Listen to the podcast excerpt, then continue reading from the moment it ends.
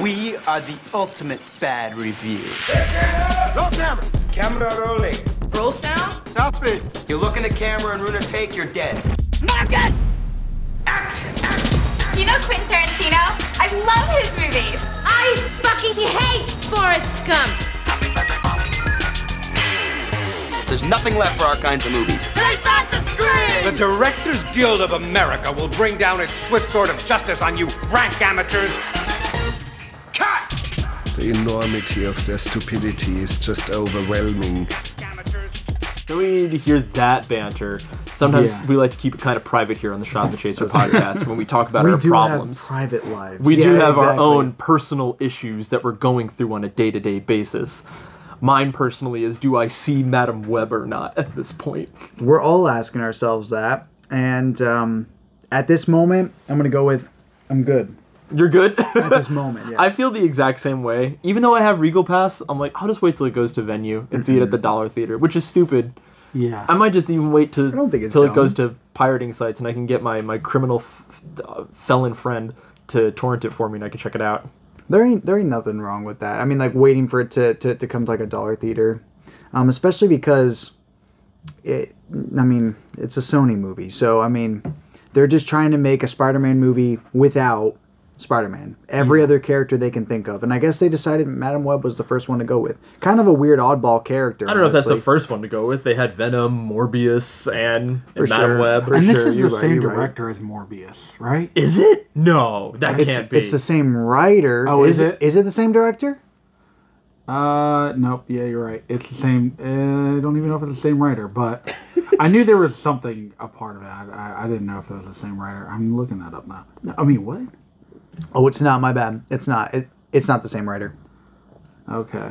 Which Man, where did we I can actually hear? confirm that on cringe twitter later because i did i did retweet something about like rotten tomatoes like posted um, the writers of madame web's movies and That's and right, they and they're were all under like 20% and i was like god That's what I, I thought. Morbius was in that. I think I thought I saw It's that. but not. not. Yeah. Morbius is in the the universe, the Yeah. cinematic universe that they're building, but it's which, which is I don't think any of those movies have crossed sixty percent. I think Venom is at sixty. I don't- think Venom don't- is the highest rated Yeah. one though. Goes no, Venom, actually, actually, Let There Be Carnage is the highest rated, which really What? blew my mind. That's was one of the worst It movies I've ever right. seen. That is one of the worst movies I've ever seen. I can't deny that that was one of Like the even, worst- even the first Venom is better. Okay, no, you. were- Everybody here is wrong. Uh, Matt Sazama and Burk Sharpless screenplays Rotten Tomatoes was the the best one they have is Dracula Untold uh, sitting at a 25%. Hmm. The Last Witch Hunter sitting at an 18%. Madame Web is 17. Morbius is hmm, 15 That's and Gods of Egypt is 14. It is really difficult to fathom a worse movie than Morbius. but Or, apparently or there is Gods one. of Egypt. If you guys watched that, I've movie, never seen that it. movie was bad. This looks ridiculous. Movie was bad. Yeah. Why would um, you keep hiring these guys? like, Well, I mean, their budget they they end up making the money back. they're not making the money back here. They're They supposed to- are. this though. was- Venom though. Oh, Oh, wait, wait, wait, wait. Madam they Web? Didn't, they didn't. They didn't write Venom. My bad. My bad. Morbius Yeah. and yeah. yeah, these guys wrote Madam no. Web, and I'm pretty sure Madame Web was a sixty million dollar movie, and they've uh, so far grossed six million dollars. The studio always has directors who they just shill out projects to, though. Who I, I don't know if it's because they. It's there's got to be a bank on them returning the money, right? Like that's why they they keep on giving these guys these movies. But My thought is that they have directors in mind that they want to direct these movies, but know that they probably can't get them. not just that but yeah exactly they can't get them the the director christopher nolan isn't going to be approached with madame web and, and he'll be like i'll make that like that's that's not going to happen you need to kind of have this weird balance of like here are these directors that i can guarantee will make a piece of shit and even if it doesn't make its money back word of mouth everyone's going to talk about it blah blah blah blah like like i think that's honestly what's kind of happened with with madame web here is morbius was terrible, but it made its money back because of how much of a meme they turned it into. And I think they're trying that again with Madame Web, but everybody's like, I'm not falling for the same bit twice. Mm-hmm. Like, you can't do that. And a lot of people are just saying that it's not campy enough. It's like the directors want it to go in that direction, but a lot of people think that the studios want it to be more serious. So it's you that happened with Solo. That's happened with so many big budget movies where you get multiple different conflicting ideals and the studio ends up making this weird hodgepodge type movie that it really doesn't know what, their mind, what it's they're- trying to say. Or, and in their mind, like now it appeals to all audiences, and it's like no, like it's just weird because I can't, weird I can't now, figure yeah. out what the vibe is that you're trying to And set can here. you make a campy movie with a sixty million dollar budget? like, is that even allowed? Right, right, yeah. Well, I don't know how much. like, how much was Last Action Hero? dude. I mean, I I, mean know, that right? word that word has changed so much in in in different like pop culture definition. 'cause so I, I definitely understand what you mean because it, it could mean low budget and you know kind of like tongue in cheek, or it could just mean like some people think it means meta, and it's like I I, I 80 guess that that works too. Eighty-five million dollars. for Madame Web. No, for for Last Action Hero. Oh wow. But here's the. Uh, I, I'm going to bring it up later. I. uh It does not make that money back very well. Really? Damn. This is con- it's considered a huge commercial flop, which is Wow. insane in People are retrospect. stupid. People are People stupid. just didn't go to Why? see it. Probably, Oh, they, honest to God, they didn't just understand didn't. it. also, it, you got to think, which we'll get in this too, but it's the same guy who made Predator, it's the same guy who made Die Hard. So it's R, R, Was- and then PG 13. So, like, his, Yeah. his audience was probably like, what are you doing? And, And why Predator is there a kid on that loved poster? immediately, right? People love. Oh yeah, Predator was was a hit, and Die same with Die Hard. yeah, Die Hard was a hit. Yeah. Yeah. I think that this is in that same league, but we'll, Yeah, we'll get we'll get We'll we'll get get into that. We're just here to talk about how much we love movies because we love the movies here. We love them so much that we decided to start a podcast about it. Here we are. Welcome to the first episode. I know. I, And the funny thing is, is like we were just having these conversations before this. We just Oh, like, yeah. that's the whole thing. Is like we just wanted to record them. there was a couple times where like like not not with with you like with a couple of other people, but like we'd be in like movie conversations. I would just pull my phone out and just like start recording, and I'd be like. I'm gonna listen to this on the way home, and it was so nice, but like it sounded like tinny as shit. Yeah. So I was like, we need to do something about this. Need do so something else. we got a group of the the best movie people on earth, and we Right. put them in this dingy ass basement. And best 17, basement on earth. 17 people on on God's green earth are going. I won't see that movie unless they tell me it's a good movie. Hell yeah. Three of those 17 people are sitting at the table right now. yeah, there you go. But thank you once again for joining us. Yes. we, we greatly appreciate all of you guys, and thanks for just sticking it through with us and listening to, to our to our shitty opinions. So Yeah, we do have a lot of those. try. we have terrible opinions. We have tons and tons of those. Did I tell you that I, that I ordered the Oscar statues for our Oscar party? Oh, oh oh oh, dude, that's oh. so soon. That is so Close, soon. man. I feel like that came so quickly. yeah. It's It's uh, it's here. Uh, and, How are you and guys doing on the list? Are you guys almost done? I was about to say I'm I'm doing really well. I have knocked out all the major films. I am down to the documentary Ooh, and I'm jealous. the color purple. Like that. I don't know I'm if I'm gonna watch that. I, know. I even though I need to because it's literally best supporting I actress. might, Yeah. I might watch like enough of it to get. Do you know it's a the two and a half hour long musical? That's what I mean. Oh by God, no! enough. It's a two and a half hour long musical. No. And it's not and it's like song and dance. Like they break out into numbers. I started it and I was like, nope, can't do Yeah, this right can't, now.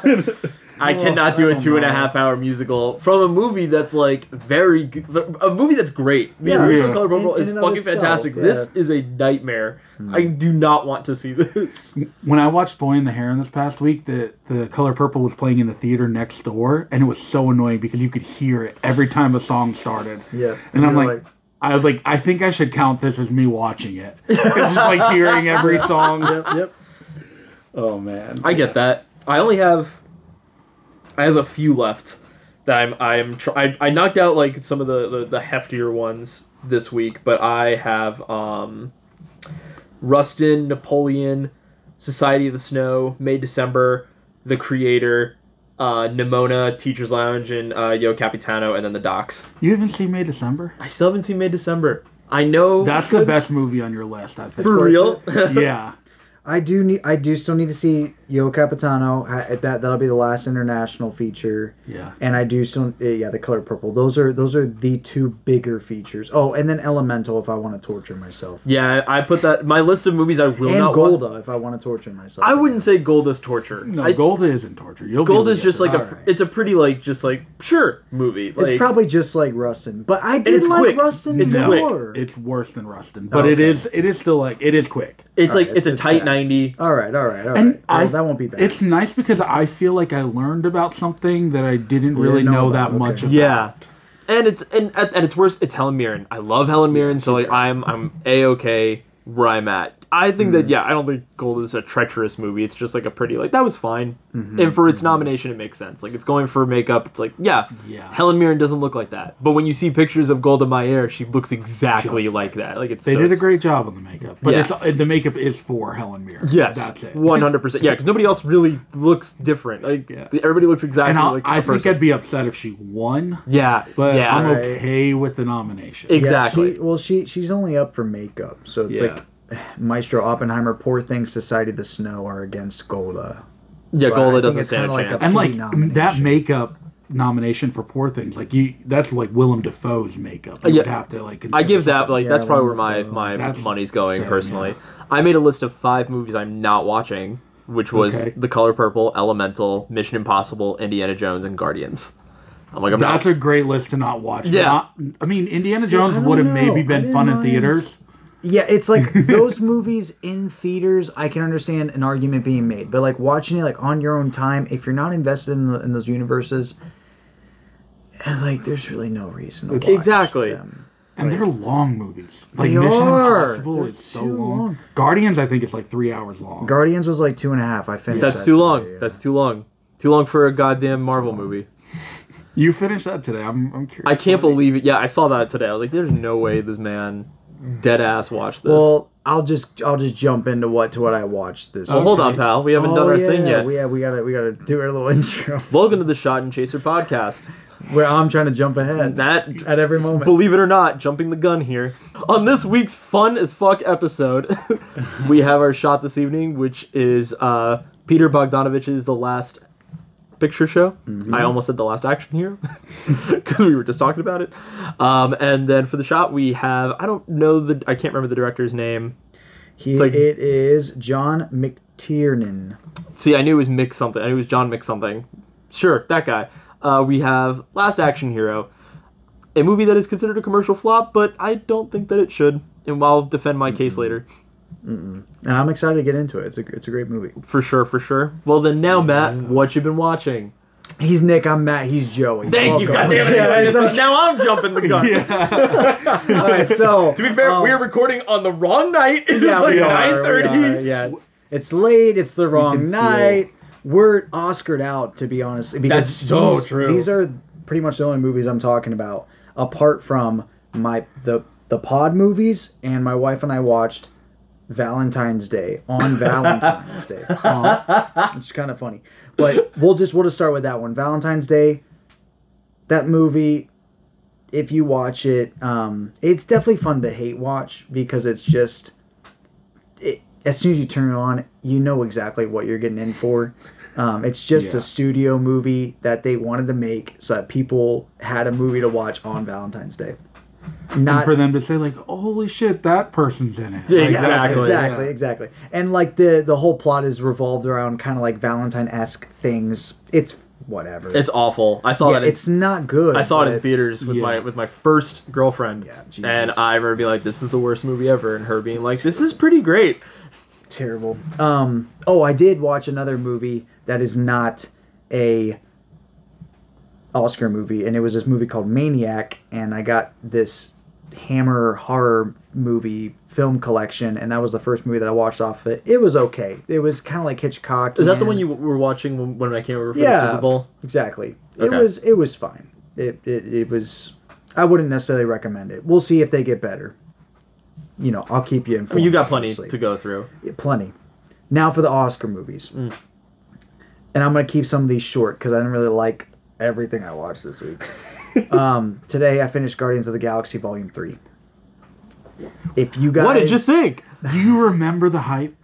See, Yes, I it's not the worst movie. It's not the about to worst say, Marvel movie. No, it's not. It's not, guys. Like if you use Letterboxd and if you are part of that 4.0 average that that thing is boistering, you're kind of psychotic. and uh, you're a little brainwashed. I don't know. Like you must be a James Gunn fanboy because I Well- don't really see another reason to like this movie that much. People and people loved it. People Yeah, were like, "This is the lot. best movie." it's because of the animals, okay? Which which which is fine. They they they do a great And the job. shit I can't Rocket get says around. at the end. It's just it just gets dumber and like I'm just like Hey, that's the maestro really- you're talking about there, pal. I know. I Yeah, kept, I I kept on thinking about that. It's kind of funny. But um, yeah, Gu- Guardians of the Galaxy Volume Three. Um, not the worst thing ever. I would even call this the best of the best when it comes to modern Marvel. When it comes to like what we've gotten Newer. recently, this is probably the best of what they've made. Like apart from Black Widow, um, Aquaman three. No, I'm just kidding. But um, yeah, just th- this is better than most Marvel movies. Um, I also watched The Creator, which I, I was a little underwhelmed at first, but by the ending, I was like, I could see this being, it could bolster a cult following. Mm-hmm. And, it, and I, I could, I would want to revisit it. If someone was like, I haven't seen it, and I really like movies that are about like robots and humanity and humans' evolution and, and, and the human odyssey. Then, Ah. you know, the, the, the creator and the creator's good. CGI isn't bad. No, it's not that and bad. Gareth Edwards Rogue ever, One. ever since Rogue One, he does a good job at like creating these, which like he does he does the same thing in, the, in this movie too, like tropical sci-fi movies. Yeah. I like, I don't know. He just makes them look really good. I dig so it. it's kind of cool. Um, Rustin, which I actually really enjoyed, um, but mainly because of Domingo's lead performance. Um, this was really good. As soon as he comes on the screen, I was like, thank God we have another character-driven movie. Like, I mean, like character performance, um, a character acting, uh, really, really good. And it, it's also about this the civil rights movement. Um, in shedding light in ways I never knew, which was really cool. and his relationship to Martin Luther King, which Yeah. is, I like I didn't even know really who this Rustin guy. No, was. I know nothing about this person. And It's yeah. cool. It's cool to go into it with with with no knowledge because I think that it shows you enough to be like, it's Wait, just really cool. It's it's like interesting because you you can recognize a, a lot of the other people in it. You're like, okay, yeah, like Martin Luther King is a big character in this movie. Sweet. Yeah, Nimona, which was an animated feature. yeah. Um, The, the pitch of your voice changed very drastically when you said it's Nimona. fine. Nimona is good. Um, and I would easily rewatch this if like one of my younger cousins, one of my um, younger family members, if if a friend even really liked this movie, I'm not gonna say no, we're not gonna watch this. Like yeah, I'll watch it. It's fine. It, it's like it's it's a good enough time. It's funny enough Yeah. for me to be okay with it on. Am I Matt going to revisit this? No. Yeah.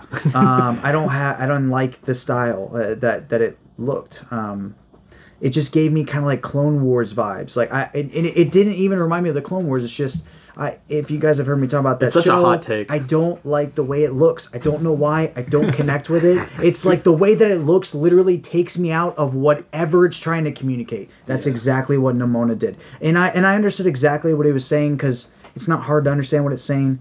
Um, because it, it, it is written well. So there are other things to like about it. Um, another animated movie that I liked that I actually really enjoyed was Robot Dreams. No dialogue in it whatsoever. Pretty good. Um, not the best thing ever, but it was good. Now on the last or last two movies, American Fiction, which I thought was was actually surprisingly good. I was a little bit worried about that one, and Nyad, which I was also worried about this one, and it definitely did live up to its hype. It was terrible. So, uh, it was bad. And and uh, What do you mean you didn't love seeing Annette Bening swimming through the Taj Mahal on what appears to be the worst CGI ever given to Netflix? bro and and and i have to i have to out myself. There are a lot of movies on this list. Um, guardians nyad um, nimona sometimes. Uh, if i'm not feeling a movie i just start doing that like skip ahead 10 seconds thing. And i just kind of get through certain scenes and i'm like all right that scene's over good. And then i just kind of like wait and i'm like okay i understand what they're doing Skip Got it, got it, got it.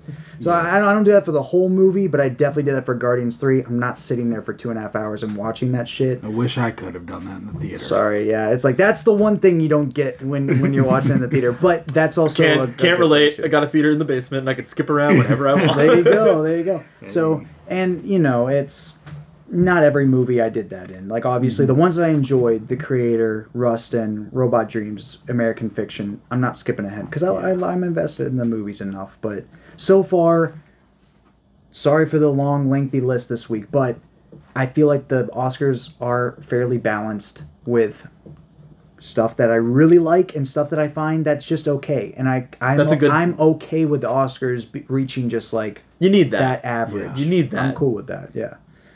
All right, that's the end. What about you, Joey?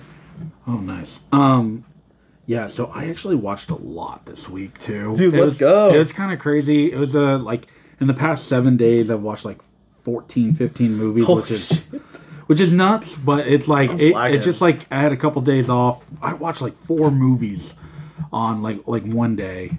Um, a lot, uh, one day I had off. You should. That's Yeah, it was just like a, a fun. Yeah, it's about going to the theater. Um, but some of the big ones I'm gonna say that I watched.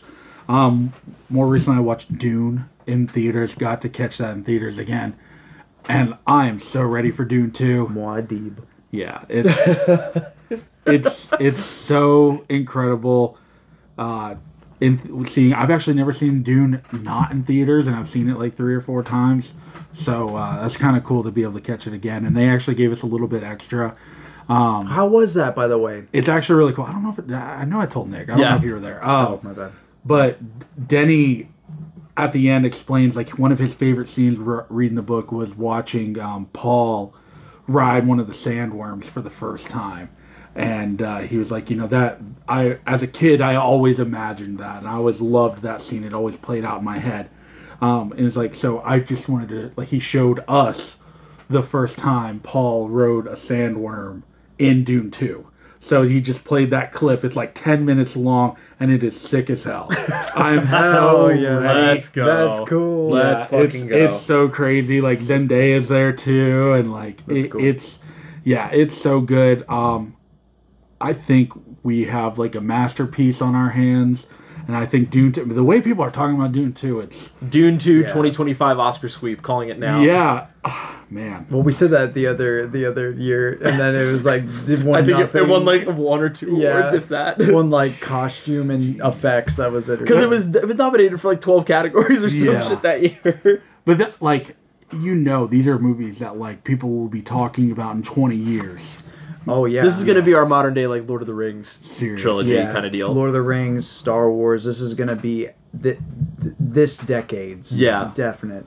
Um, another one I want to throw out there. I did see Robot Dreams. Matt mentioned it. I thought it was amazing. I thought it was one of the best animated movies I've seen.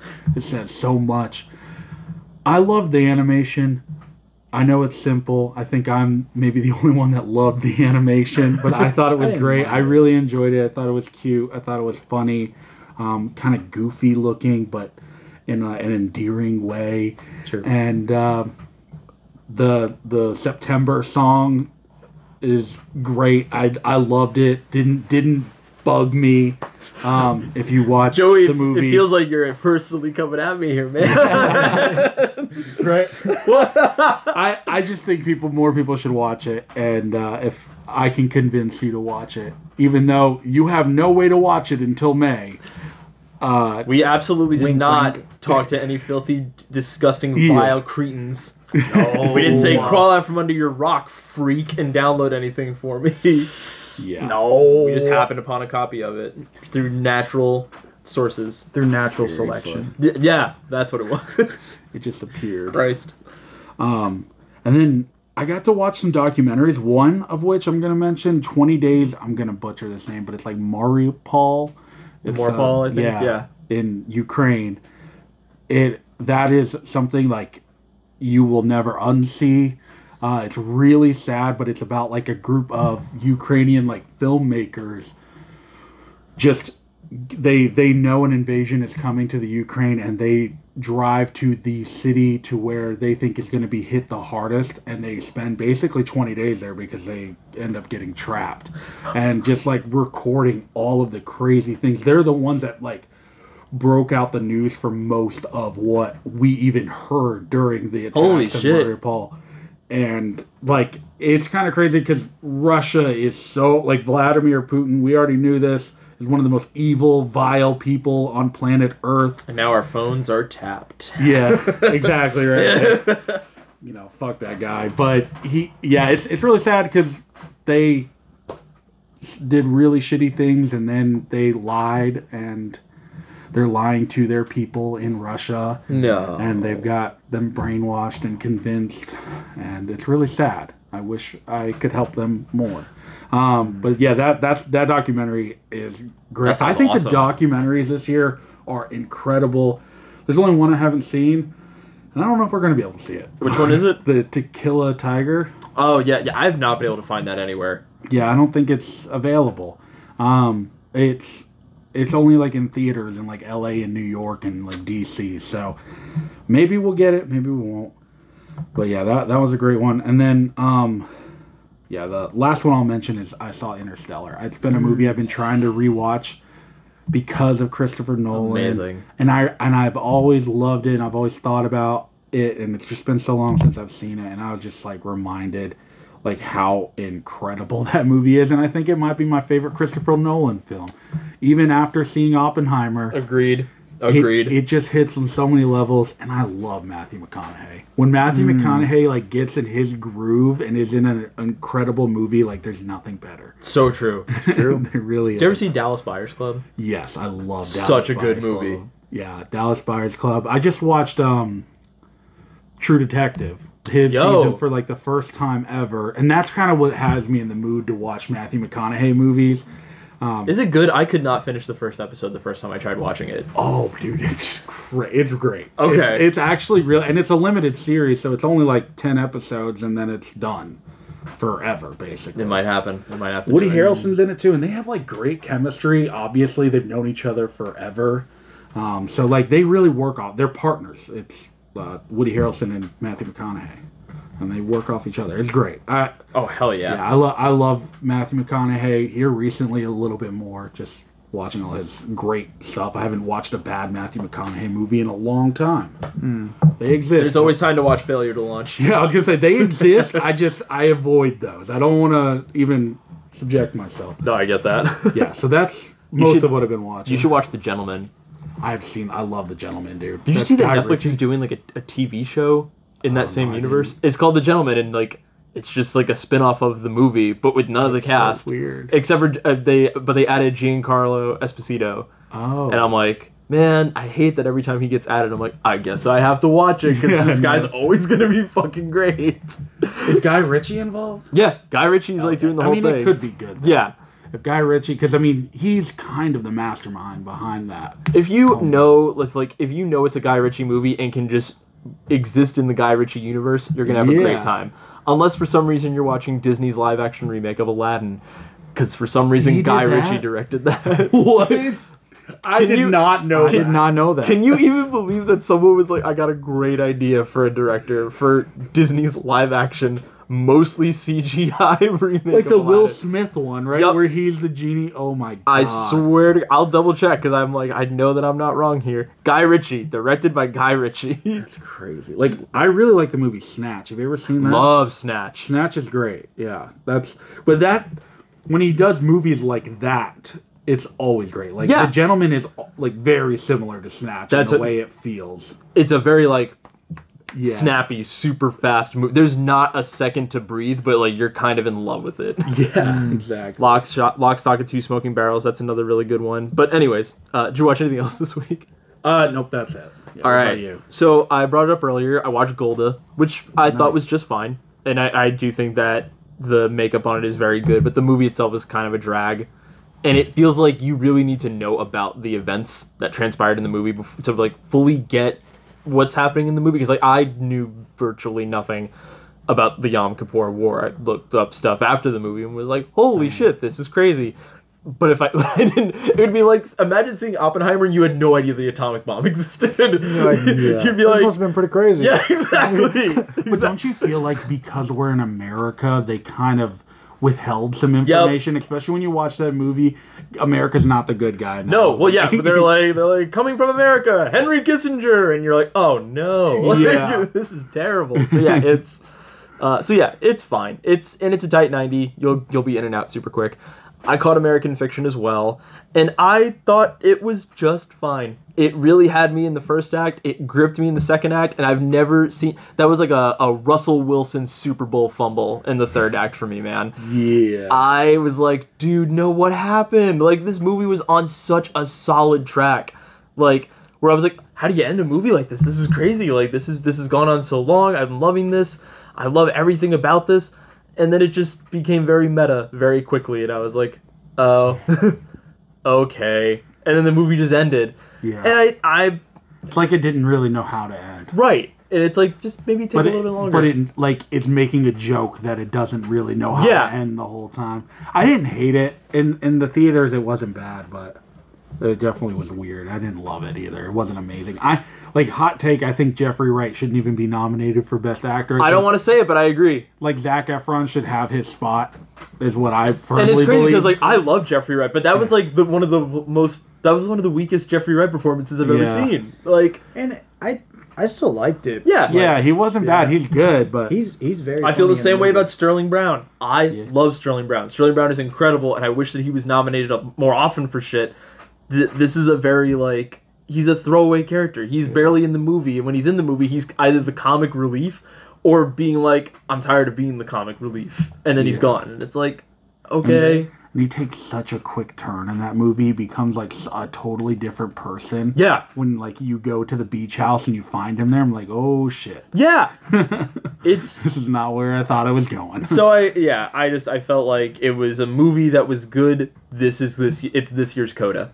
It is hundred percent this year's Coda. if it walks out with Best Picture, I will literally put a hole in your wall at your house. I understand what you mean, like comparing it to Coda because it's nominated for Best Picture, but I still think that Nyad is much more similar to to. well, Coda. Nyad's only. I mean, it does have two nominations, but it's not Best Picture. It's not nominated. Yeah, no, it's it's best No, it's best course. actress and supporting actress. which is insane. I do. I will agree, but like Coda winning Best Picture is outrageous. It's that is insane. But I, I think there, if Oppenheimer or I'll even say Barbie doesn't win, it's going to be uh, big news, in my opinion. Or maybe a Killers of the Flower Moon might be in there as well.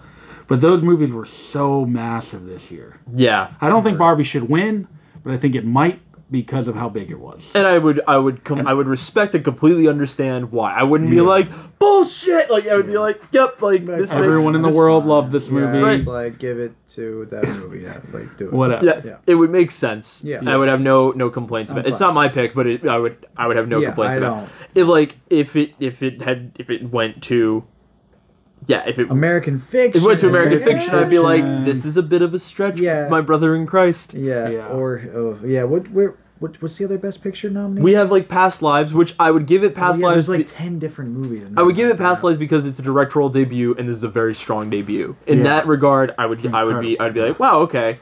Um, If it, no, I I, would- don't think it'll pull through. But if I don't it, either. If it did pull through, I would not great. be devastated if it did. Zone of interest, same. I would be like, Wouldn't I'd be. like, yeah, okay. I wouldn't. Holdovers, I'd be like, holy shit, secret sweep. Yeah, But like, secret. Oh man, yeah, Holdovers completely won Best. Picture. I'd lose my mind. That that's secretly my vote. Like that's who I think. I, win. that's who I really It want could to win. Still win. Yeah, I know. It 'cause People do love it. yeah, Yeah. because it's a great movie. But So, like, yeah, we kind of like took you off. if the they gave it to like Maestro, I'd be like, huh, Yeah. that's a little odd. Right, yeah.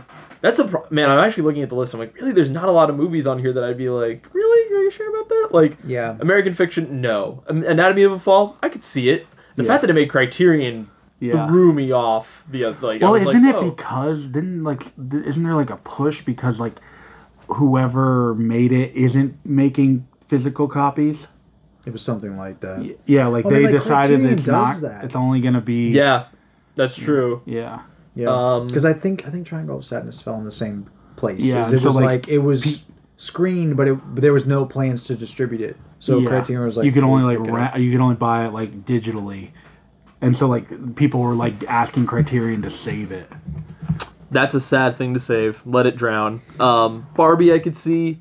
Uh, Holdovers, I could. I'd be happy with. Killers of the Flower Moon, I'd be happy with. Maestro, I'd be like. Mm. Why? Oppenheimer, I'd be ecstatic. Past Lives, I'd be like, okay. Poor Things, I'd be like, hell yeah. And Zone Yeah, of Interest, I'd be like, hell yeah. Really, it's only like American Fiction and Maestro that I'd be like, this something something Yeah. went wrong here. Someone's reading the wrong And there's card. not really like a coda on the list this year, which was. Like, I think American Fiction is the closest thing, like Yeah, in that that, regard. for Like it's not. I'm not. I, I liked it more than Coda, and I would I would rewatch it much sooner than I would Coda. And Coda beat Dune, right? Isn't that the year? Coda beat Coda Dune, beat Dune. Coda beat Licorice Pizza. Drive My Car. Coda beat Drive My Oh, Car. man, for dude. Sake, like I remember, and I like- even love that movie. Like I was like surprised. That really devastates Drive me My every Car. time I think of that.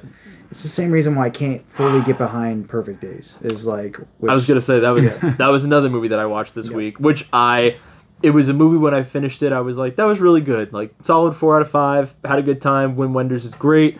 Um, I love I love the lead guy we were we were talking about in the group chat. Um, I'm gonna butcher this guy's name, uh, but uh, Koji uh, Yakusho. Uh, he's also in per- Perfect Days. Jesus Christ, he's also in Tampopo. He's the food sex guy, which is crazy. and he's the lead detective in Cure.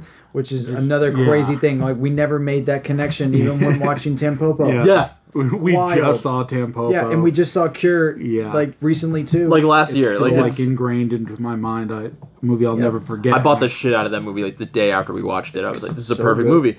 So I, I saw Perfect Days, and I was really into it while I was watching it, but definitely kept being like, "All right, let's you know, let's wrap it up here. Let's keep on moving."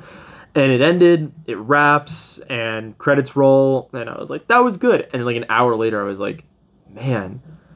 You can just find happiness in life, even when really the reality is that shit's falling apart you can be happy with the thing. And as somebody that was a janitor at one point, it was very difficult to find like an inkling of joy in any moment of your fucking life because every day you'd be like, yeah, today was great, but I'm a fucking janitor. or like you're having a really good day and you're like good morning and this and like whoever's there just doesn't even look at you they just keep walking straight and you're like maybe they had headphones on and then you're like i'm gonna say good morning to the person who doesn't have headphones on same exact thing and they'll be like, oh, I'm not You're a like- person.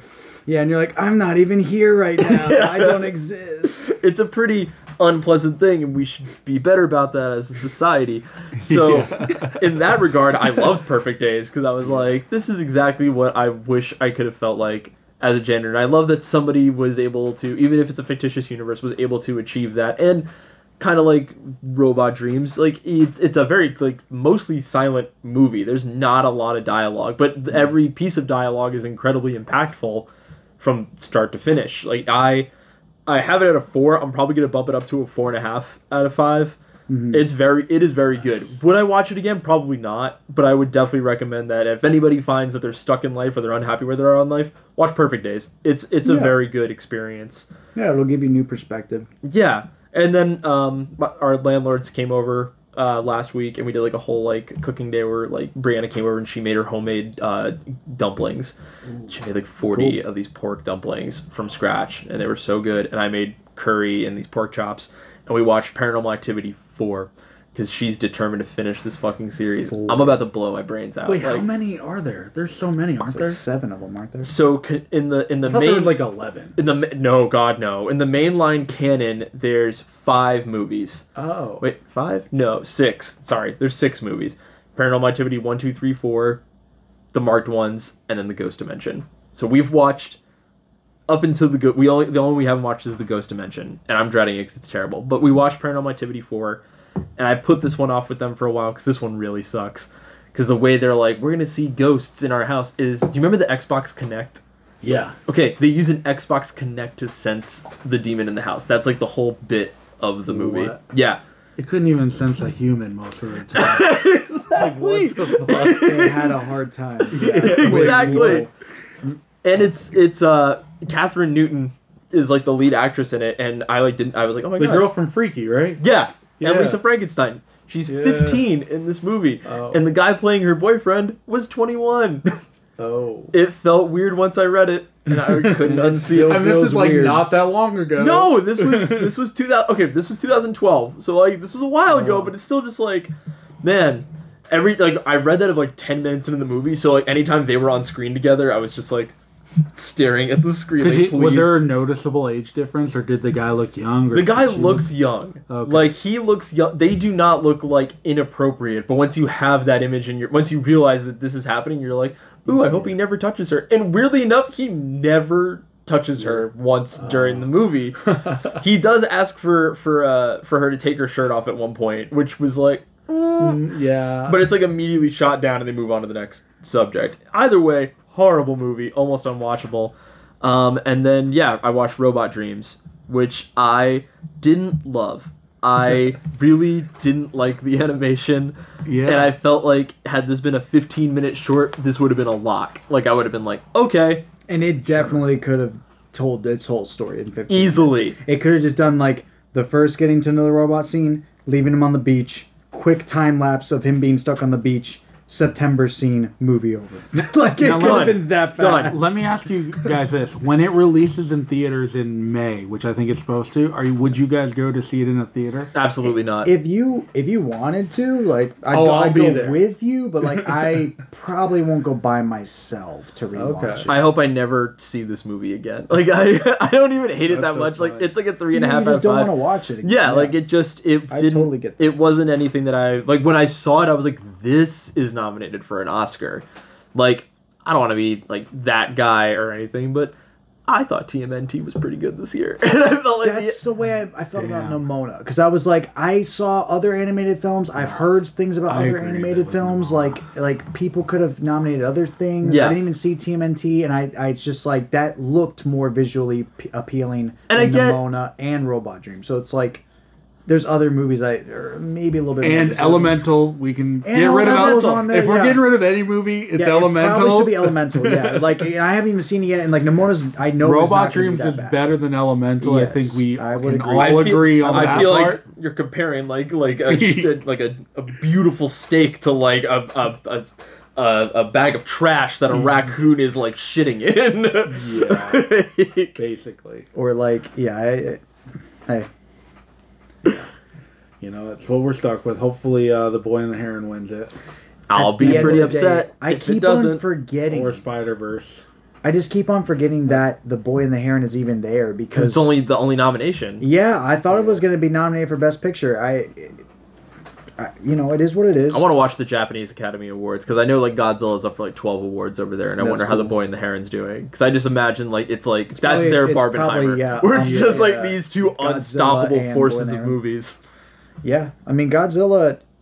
I'm thankful that Godzilla is a testament to how franchises can still make good movies. Yeah. So like there is still hope for things like Star Wars. Like even though we're going through a really weird dark age right now where it's terrible content for the majority of it, there is hope at the end of the tunnel. Like we just need we need a we need someone who's passionate about the project who can make a good movie with the material. And they need to take their fucking time. Like Yeah. the time between Shin Godzilla and minus one is years. Years. Yeah, years. Well, did you hear that Donald Glover is apparently making a Lando movie? I'm and he has full creative control. That's I'm- the reason okay why he's that. doing. Yeah, I'm, I'm- interested. okay like the guy who made Atlanta is I'm, making I'm intrigued Lando. with I'm- it yeah, now. Yeah, but it's I once again I think that Star Wars would be at its best if it was just a medium to invite the best of the best to try their hand at a Star Wars thing. Yeah. Well, they've done it for Gareth Edwards. They've tried it with other things uh, too, but you know they're I don't know. It, like, Yeah. At, at the end of the day, their top priority is money, and nothing's gonna work forever under, under those parameters. Like e- even Godzilla has its slew of like not great Godzilla movies, but I mean every franchise got I mean- has got to go. I mean, like it. with Amer, I mean with Japanese Godzilla, you had Shin and then minus one, and that those are like five years apart. those are crazy. and then in that time, there's been we have we had Godzilla versus Kong, monsters. The the, the On the then there's- American side, yeah. Then there's the TV show that they're doing right now for Godzilla, and now the next Godzilla versus Kong, and it's like. Like and then we're gonna do this spin-off. We're- It's all about like making as much content, not about writing anything specific. Just be like, just to make sure you don't get bored, because you have to keep ev- a zoomer's attention, which is only like five seconds. So it's it makes sense why they're doing it. It's just a huge fucking bummer because you can't make that much content that fast. and instead of getting heartfelt stories, we get, which I'm very worried about this Godzilla versus Kong movie. Like, I don't think that people understand how to film st- stuff like that. It, like sometimes, I'm not gonna say all the time because like Godzilla minus one, that's someone who knows how to handle a giant monster. Like you need to be able to see everything. I really don't like it when these movies are so up close and on and personal on the monster to where the monster's taking up the whole frame. I have no visual perspective of where I'm at in the scene. I have no idea what's going on. It might look cool, but I think that, that the movie really suffers. Guardians of the Galaxy does the same shit sometimes, where like there's a lot of things going on, and it's just a person standing in front of a blue screen. And it's like Yeah. it's kind of hard to understand really what's going on. And I agree with that. I've been I've been trying to have like a better attitude about where American Godzilla is because it is like you know in the 60 in the 70s 60s 70s 80s like Godzilla gets really fucking weird and becomes not like a, a movie about like hey we need to stop dropping bombs and just becomes like a He's just a monster fighting another monster. yeah and you're like this is a great time and so like it, I want to I want to have that attitude about like this new Godzilla universe but it's I have a really hard time with it because I'm like what made it like fun was it was like a, two dudes in like a suit just like duking it out on a miniature set. This looks bad. like bad, every yeah. like I remember when Molly and I left the theater the first time we saw Godzilla minus one. I got on my phone and the first thing I saw was that new trailer for for New Empire. And I saw Godzilla running, and I was like, Yeah, like, nope, this just- looks bad. weird, yeah, this doesn't looks look right in any way, shape, or form." it looks strange. And also, I haven't even seen most of the Godzilla movies. Can't tell you how little screen time people get compared to the monster. But in the American ones, don't know why they think they have to split it down the middle evenly. And I despise the human side quest plots. They all suck ass. They're all terrible. And they're all mm. boring compared to the monster fights. Why the fuck would you not make it like John Wick and just make it only monster fight and then have like maybe like a newscaster who goes from because they scene to because. American Godzilla wants you to have that like this is Godzilla and all his human bros. Right it's like he likes humans Yeah, he right. want he likes us it's like dude like it's- this is not I don't know it's just like it, it's okay if And he the human us and the human like- side quest is just always like so ankle deep about shit you don't care about. Yeah, yeah. that again, that's what makes minus one perfect. Is that the human side quest is like so fucking epic. Yeah. and then like on top of the epic like story, holy shit, the best looking Godzilla since like I don't know. Shin Shin. Yeah, honestly, it's Shin. yeah it's like the best looking Godzilla. I was gonna say Godzilla 2000, but Godzilla Shin, yeah, Yeah. looks fucking incredible. Looks dope, yeah. It's such a good. It's so so good, so so good. But like Shin also does it well. I mean, you know, we, we don't need to go on the Godzilla hype train, but but Shin does it well too. It's like the, Yeah. the humans are only there for like we have to we have to figure out a plan right now. This is getting out of hand, and it's Yeah. just more it's more like board meetings. Like, what does it take for a country to mobilize itself against a monster? Is what you're given in Shin. Yeah. that's cool. Yeah. that adds to the story. When it's Millie Bobby Brown running around, running through corridors, getting wet, and like staring at a monster. I'm not into it. No, it It's looks- not. it looks stupid. It's just silly. but you know it's not silly?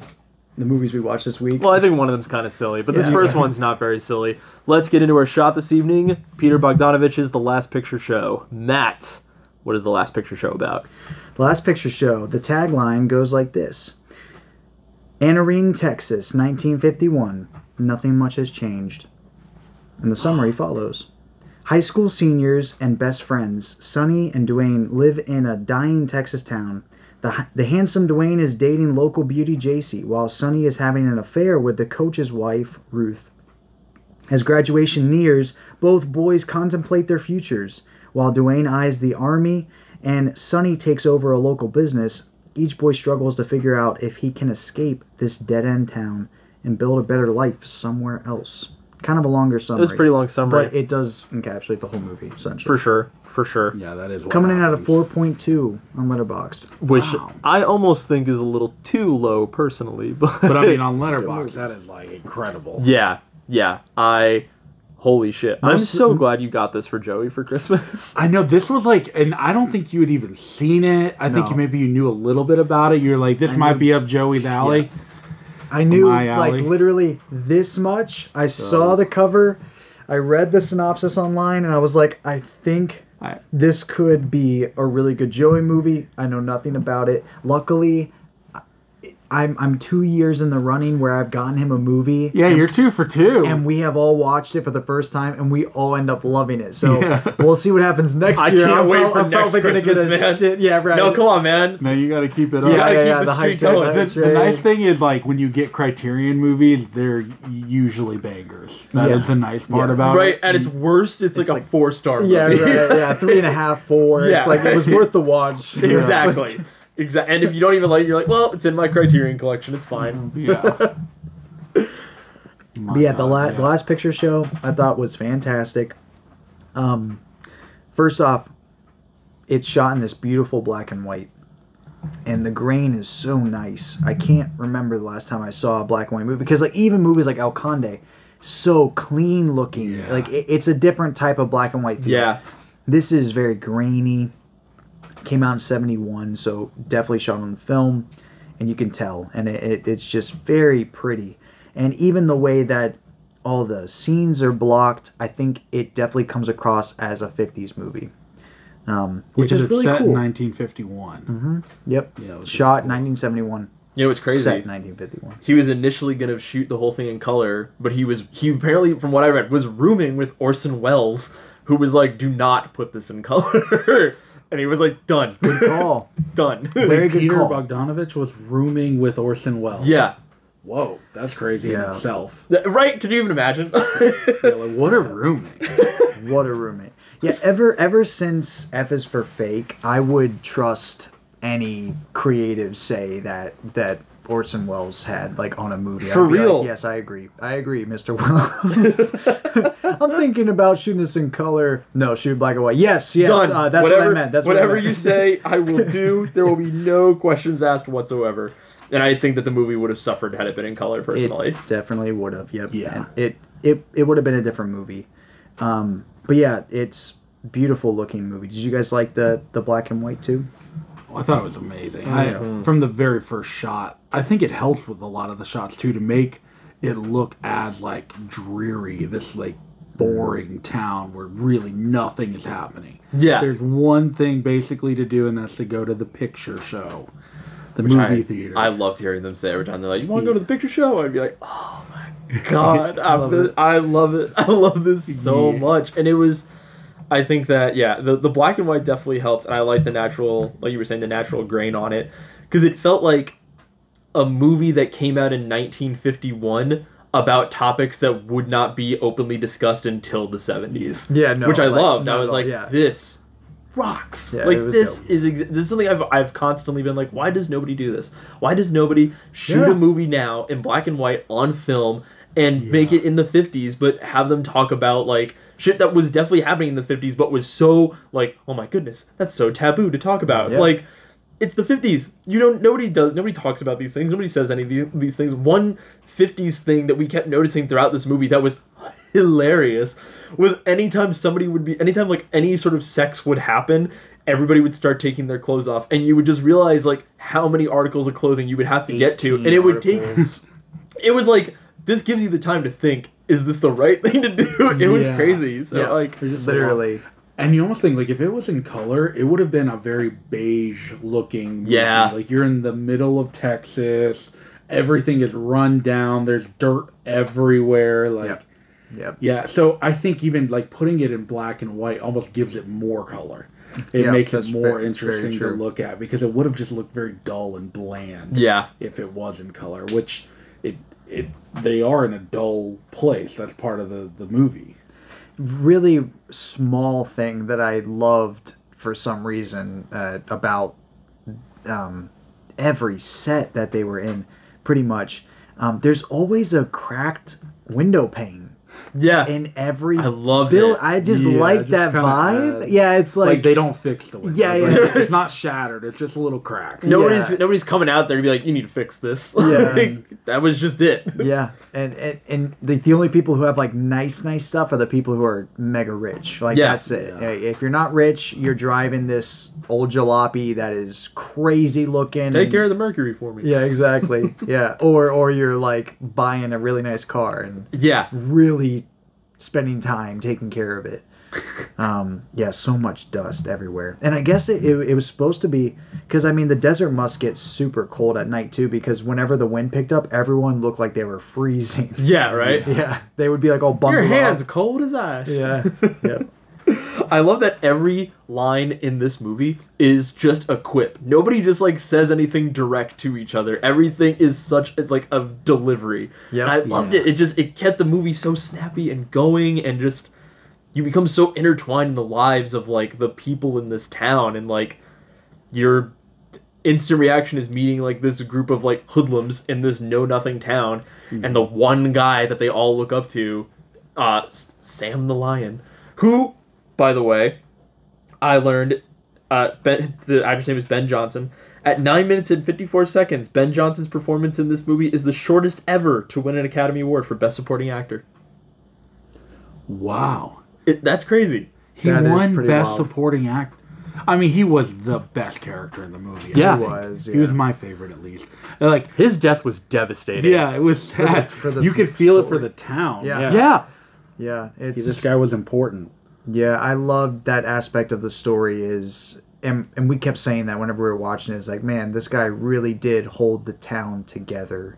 And when he passed away, so much of the town changed essentially. Um, which is really cool to to think of how like one person's small acts of kindness can really impact people's lives around him. Yeah. Um, even like Billy, for example. I mean, like I know that he can't watch him twenty four seven, and something devastating happens to Billy. Multiple things happen to Billy. This which poor fucking kid. Yeah, Sam was all, like pretty much his only guardian. I mean, and and Duane realizes that too late, too too you know too little, too late when he realizes that he was his only guardian after Sam passed, essentially. Yeah. Um. But yeah, this movie is You mean Sonny? Sonny. My bad. I was like, I was like, Duane. No, that Jeff Bridges is, is like. Duane is is Jeff Bridges. Yeah, my yeah, bad. yeah. Okay, okay, sorry, my bad. Yeah, Sonny. He It was a little he passes, confusing. He passes Yeah, the even bar. last night watching, you were getting confused. Yeah, I was sorry. getting confused too. But yeah, that that that makes sense. But yeah, I I love this movie um, because it not a lot of movies can get that devastating feeling of everything is changing around you to feel as devastating as what it really feels like. Yes. Because like Lady Bird is sad, but it's also like things will get better. Like just give it time. Things things will get better, Lady Bird. This is more like when the movie's over, you're like, I don't know how this could get worse. this is pretty fucking bad. This is super fucking bleak, but it's really only bleak for like. I was gonna say it's only bleak for this one guy, but everybody that leaves town like leaves for for like not great, mostly not great reason. Duane joins the army.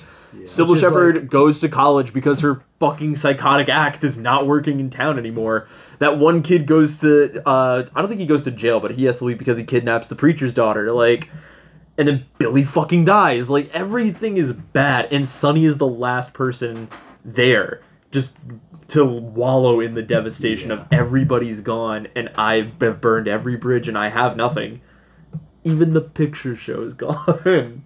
Yeah. Yeah, no one went. Like no, one- like she didn't know how to. And then he Had had to to run a like start. w- a- He had to get another job to, To keep, keep his business open. yup. It's just like man, that's it's it's devastating at the end of when when you realize he's getting off that truck off of out of work. I'm like, oh man, that's, Right? You need to get out of there, Sonny. Yeah, it's time. Like you don't want to be here anymore. But that's how it feels. I think whenever, or it can feel that way whenever you're you're graduating high school, and when you, it's like a like a year or two out from high school, and you're like, my life is so different. But like this movie, I think really nails that down within like a two hour span. It's like, wow, this dude went from graduating high school to having everything like figured out to having nothing. Nothing. And like we're like not just nothing, like, oh he's at college and he, he's sad. No, like this is like he has nothing. The, the, no one's there anymore. He lives in the Dust Bowl. His mentor died. He doesn't have family. According to this movie, we never meet his parents. So it's Yeah. like we don't know what his family life looks like. at That's also one thing I really loved is you really never meet anybody's parents except for except for Jacy's. except for JC. Yeah, yeah. And you don't I don't think you really meet her dad. You meet you see her mom because she's like kind of an integral character to the whole thing. But like That's it, really. yeah, Yep. it's just a, and I, I loved I loved the look of like the debaucherous nature of all the people. I was gonna bring town. that up. You you pick a good a good shirt to wear because it it it definitely gave me a Twin Peaks vibe. Yes, like it's like here's the because when you first are introduced to all these people, they're just like we just go around town seeing the picture show and we go and play Yeah, pool at, chill, at Sam's yeah. and like immediately it's We like we're it also here. all fucking each other Yeah. and we're also like fucking people who are married. We're making we're making the the mute kid fuck a girl in the back seat. Like Yeah. we're doing terrible we are things. debaucherous. But it's all like portrayed as like it was just one red hot American summer. Yeah, exactly. Like- yeah, yep. and nothing feels like nobody ever feels like they're in any real danger in the movie. You're just like, man, in reality, this is fucking scary. Like this is not a thing that you you want to get be involved in, but it's it's just that's what I mean when I say like it discusses things that definitely happened in the 50s. Oh, for just they sure. were like boys will be boys, we're not going to talk about it. Kind of a kind of an ordeal. For sure, for sure. And I, I guess just because we're on that that scene and it happens relatively early on in the movie, but Billy, whenever he's forced into that that moment, because all all the all the the guys think that he doesn't want to be a virgin anymore, so like we're gonna make that decision for him. Yeah. I thought that was um, a smart choice because it did feel like something that a group of high school boys would just do. Yeah. Yeah. Like if they lived in this town, there's nothing else to do. Like you got to remember, like they don't have jobs. There's really nothing else. Like they're gonna either go to Sam's and shoot pool or watch a movie. That's they don't have any other choice other than that. So or hang out with Billy. And Yeah. like um, that's what they decided to do. And I I I liked how that decision did have consequences because I was very worried at first that that scene was just going to play out and then it was going to blow over and then it was going to be the next day. And I'm like, "Oh, I kind of hope that they don't just do that." But like there were consequences to it and then Sam's death even adds to that because he dies like 2 days after that or something like that. Like very relative. But he delivers like my favorite line right after that. Like Yeah. he brings Billy inside, and then like they're like, "Come on, we were just we were just kidding around." And he turns to him, he's like, "You didn't even have the decency to wash his face." I was Yeah. like, "God, I know. damn." like why is his nose bleeding that, Yeah, right. that was like crazy he's like which one of you like roughed him up and then she's like well we didn't do it, it We was- got him a piece of ass with Jimmy Sue. yeah and then he's like what oh my I don't God, want you boys yeah. around here right now. yeah literally like i know exactly what type of boys you are like, I, I used to hang out with with kids like you like oh my god And then the scene where he he sees Sonny after that in the diner, I I love that because even like still Sonny talking to the waitress and knowing that Duane was there and Yeah. and he he kind of like hid himself. He wasn't man enough to face the consequences of what he did, even though he was leading the charge in this. Yup. he's the guilty person to have Sonny be the man to take that responsibility and and even be like, okay, I need to leave. You told me I can't be at the diner. I'll leave. Um, and for for Sam the Lion to just kind of like eh, he delivers even a great like you sit down, you're hungry or, or something like that. Your Yeah. food's getting cold. I, I loved it. It made Sam even like he, he can see the true intentions of Sonny and and what what he is to Billy. To yeah because he, he he was like sonny's not the problem here it's it's somebody else put sonny in this position which i think makes the it's your immature friends is who it is. Right, and and I I think that that makes the movie even more stronger because it is kind of teaching you that even if you are like a stand up person, if you get into bad situations, like there are going to be consequences. Like Yeah. even even when he's with the coach's wife, that situation could have worked out. I know it's still fucked up at the end of the day, but it could have worked out. But he still let it go because he's just a kid. Yeah. Like at the end of the day. Yeah, at the end of the day, he's literally just a kid. Like the prettiest girl in his class was giving him a chance. You don't you don't think that he would have at least tried to go for it? Exactly. Right. And but then that and even at the beginning of the movie, he he said that she was the pretty. Like this is a girl he wants.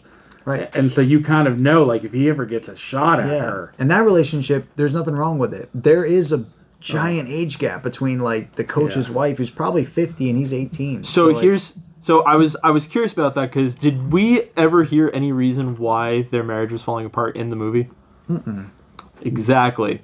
So I was like, there's got to be something.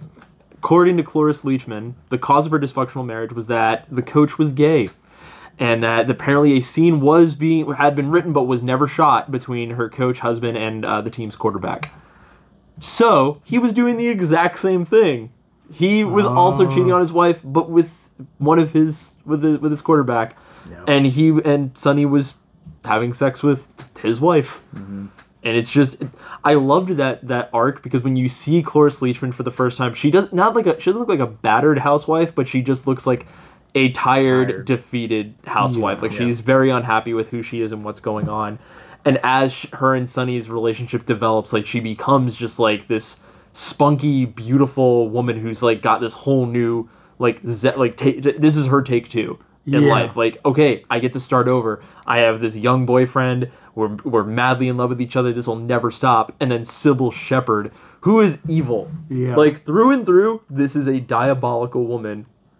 Gone Girl type. Gone, Gone Girl lunatic. Yes, comes through, whips whips on through and destroys that whole thing. And in the end, I think it's kind of left up for interpretation if Sonny and her get back together Yeah. because it just it's kind of it's kind of there. I had read that Cloris Leachman in the last scene of the movie, um, her last scene was printed on the first take without any previous rehearsals. Um, she wanted to rehearse the scene, but Bogdanovich thought it would ruin it if it was rehearsed. And after she finished it, uh, she looked at him and said, "I can do better." And he said, "No, you can't. You just won the Oscar." And she would go on to win the Oscar that year for that performance. Whoa. Damn. Man, Cloris Leachman's an Oscar-winning actress. For this that, man, for like a great movie. Which Yeah, wow. honestly, that last interaction between them, I just because you had brought it up, because it does leave it on on an open ended note. What do you guys think happened to that relationship? I think it ended. Yeah, I I think it at least will end. I don't think it's something that's like meant to last. I think he'll get a little bit older and realize, okay, this isn't. Right. Yeah, yeah. This isn't a. Uh, I I definitely took it out. I mean, he's like 19. You you would have to assume. Yeah, right. Honestly, I think I think I took it as she was coming to grips with like you know my time has passed in a way which like she she she says that obviously Yeah. but I think that it was her letting out that last final emotion like okay he's here he does want to make it work but I'm choosing to let this go I like that. Yeah, we're You- not- Yeah. That's definitely like a thing that is going on. She's realizing she's no longer this young, spry teenager she used to be. which I think has more devastating consequences for Sonny. Like I, I think that's why the movie does go that way because the movie really does layer each devastating blow to Sonny like as the movie goes on. It starts with Billy it- like with with that Duane, you know, hiding and then he's the one getting confronted. Um, which I didn't even make that that connection until you, you brought that up right now. Like he definitely is seen as, as the leader to those kids, and he's Yeah. he did not do that. Like he he was there, but And he, He didn't- pretended to be asleep. He was like, "Oh man, I'm glad I was asleep." In the Yeah. in the back of the car, I'm like, "You pussy, man!" right? Yeah, You piece of shit. You total piece of shit. Yep. Yeah. Which Jeff Bridges, everyone in the movie does a great job, and every performance I think is right there. And Nick's 100% right. Everyone has these these quips that are delivered right, and the dialogue just works. And uh, I kind of like the uh, snippiness of it because it makes it feel more like a 1970s adaptation of a 1950s movie because Yeah. because they're not really talking in that 1950s dialogue because it would be more like um what I can't believe I'm, was like, I'm what are you talking about, name. boy? Well, another coming of age movie but it was from the the 50s uh James Dean classic uh why can I not think of the name? Like, Rebel without a cause. Is that Rebel what you're talking about? Cause. Okay. I, I, I kept wanting to say Streetcar Named Desire, which is not not the same thing. yeah, not the same thing at all. But that movie, everyone kind of has like a different. yeah. It's just the way that people talked in movies was just different. And, Yeah. and even that movie was like cutting edge for the 50s. Like a lot of people were like, "What is this? Ooh, I didn't know you could do that on screen." God damn it, father! You're just, just like yelling the whole time. We should do that for the pod at some point. It's a Yeah. good movie. But yeah, no, I, you in an apron, Dad. I li- I like that movie. It- it's, a good movie. good, yeah. It's a good movie. This is also a very good movie though. Like I, I think that I, I do agree with what you're saying. I think that it's just it's just weird to like see a movie do this so well. And this is like Bogdanovich's I think like third or fourth movie. And I think it's like his first like major serious one.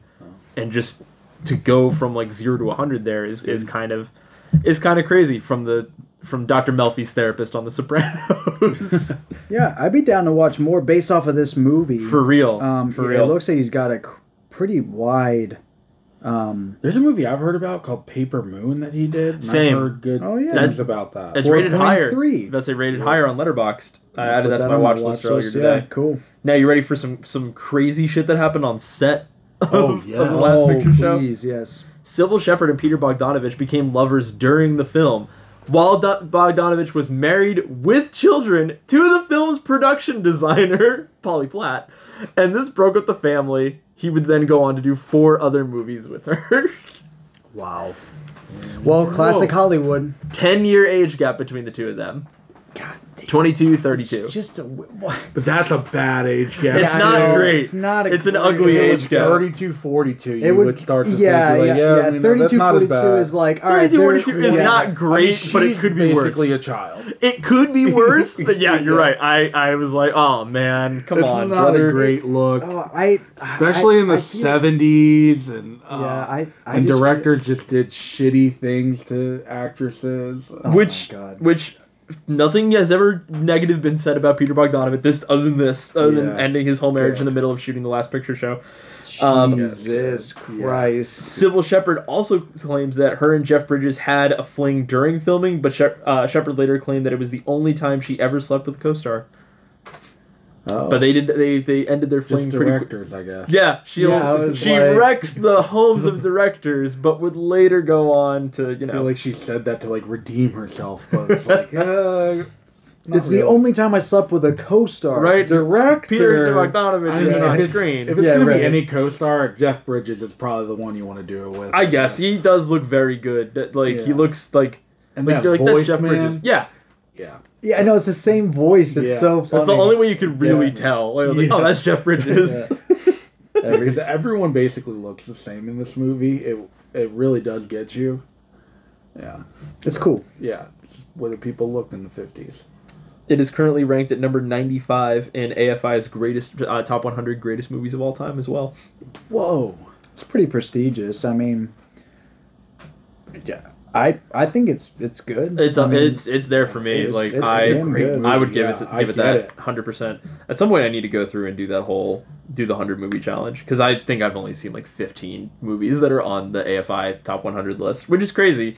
A lot of it are movies I've never never like heard of. It's actually a good Yeah. goal. We should actually try to, to knock out some of them because I mean, like I I do respect AFI's takes, and um, I think that what they stand for is very good for for Yeah. films like preservation and stuff. yeah, I know that Shrek is a part of their of their collection. indeed it is.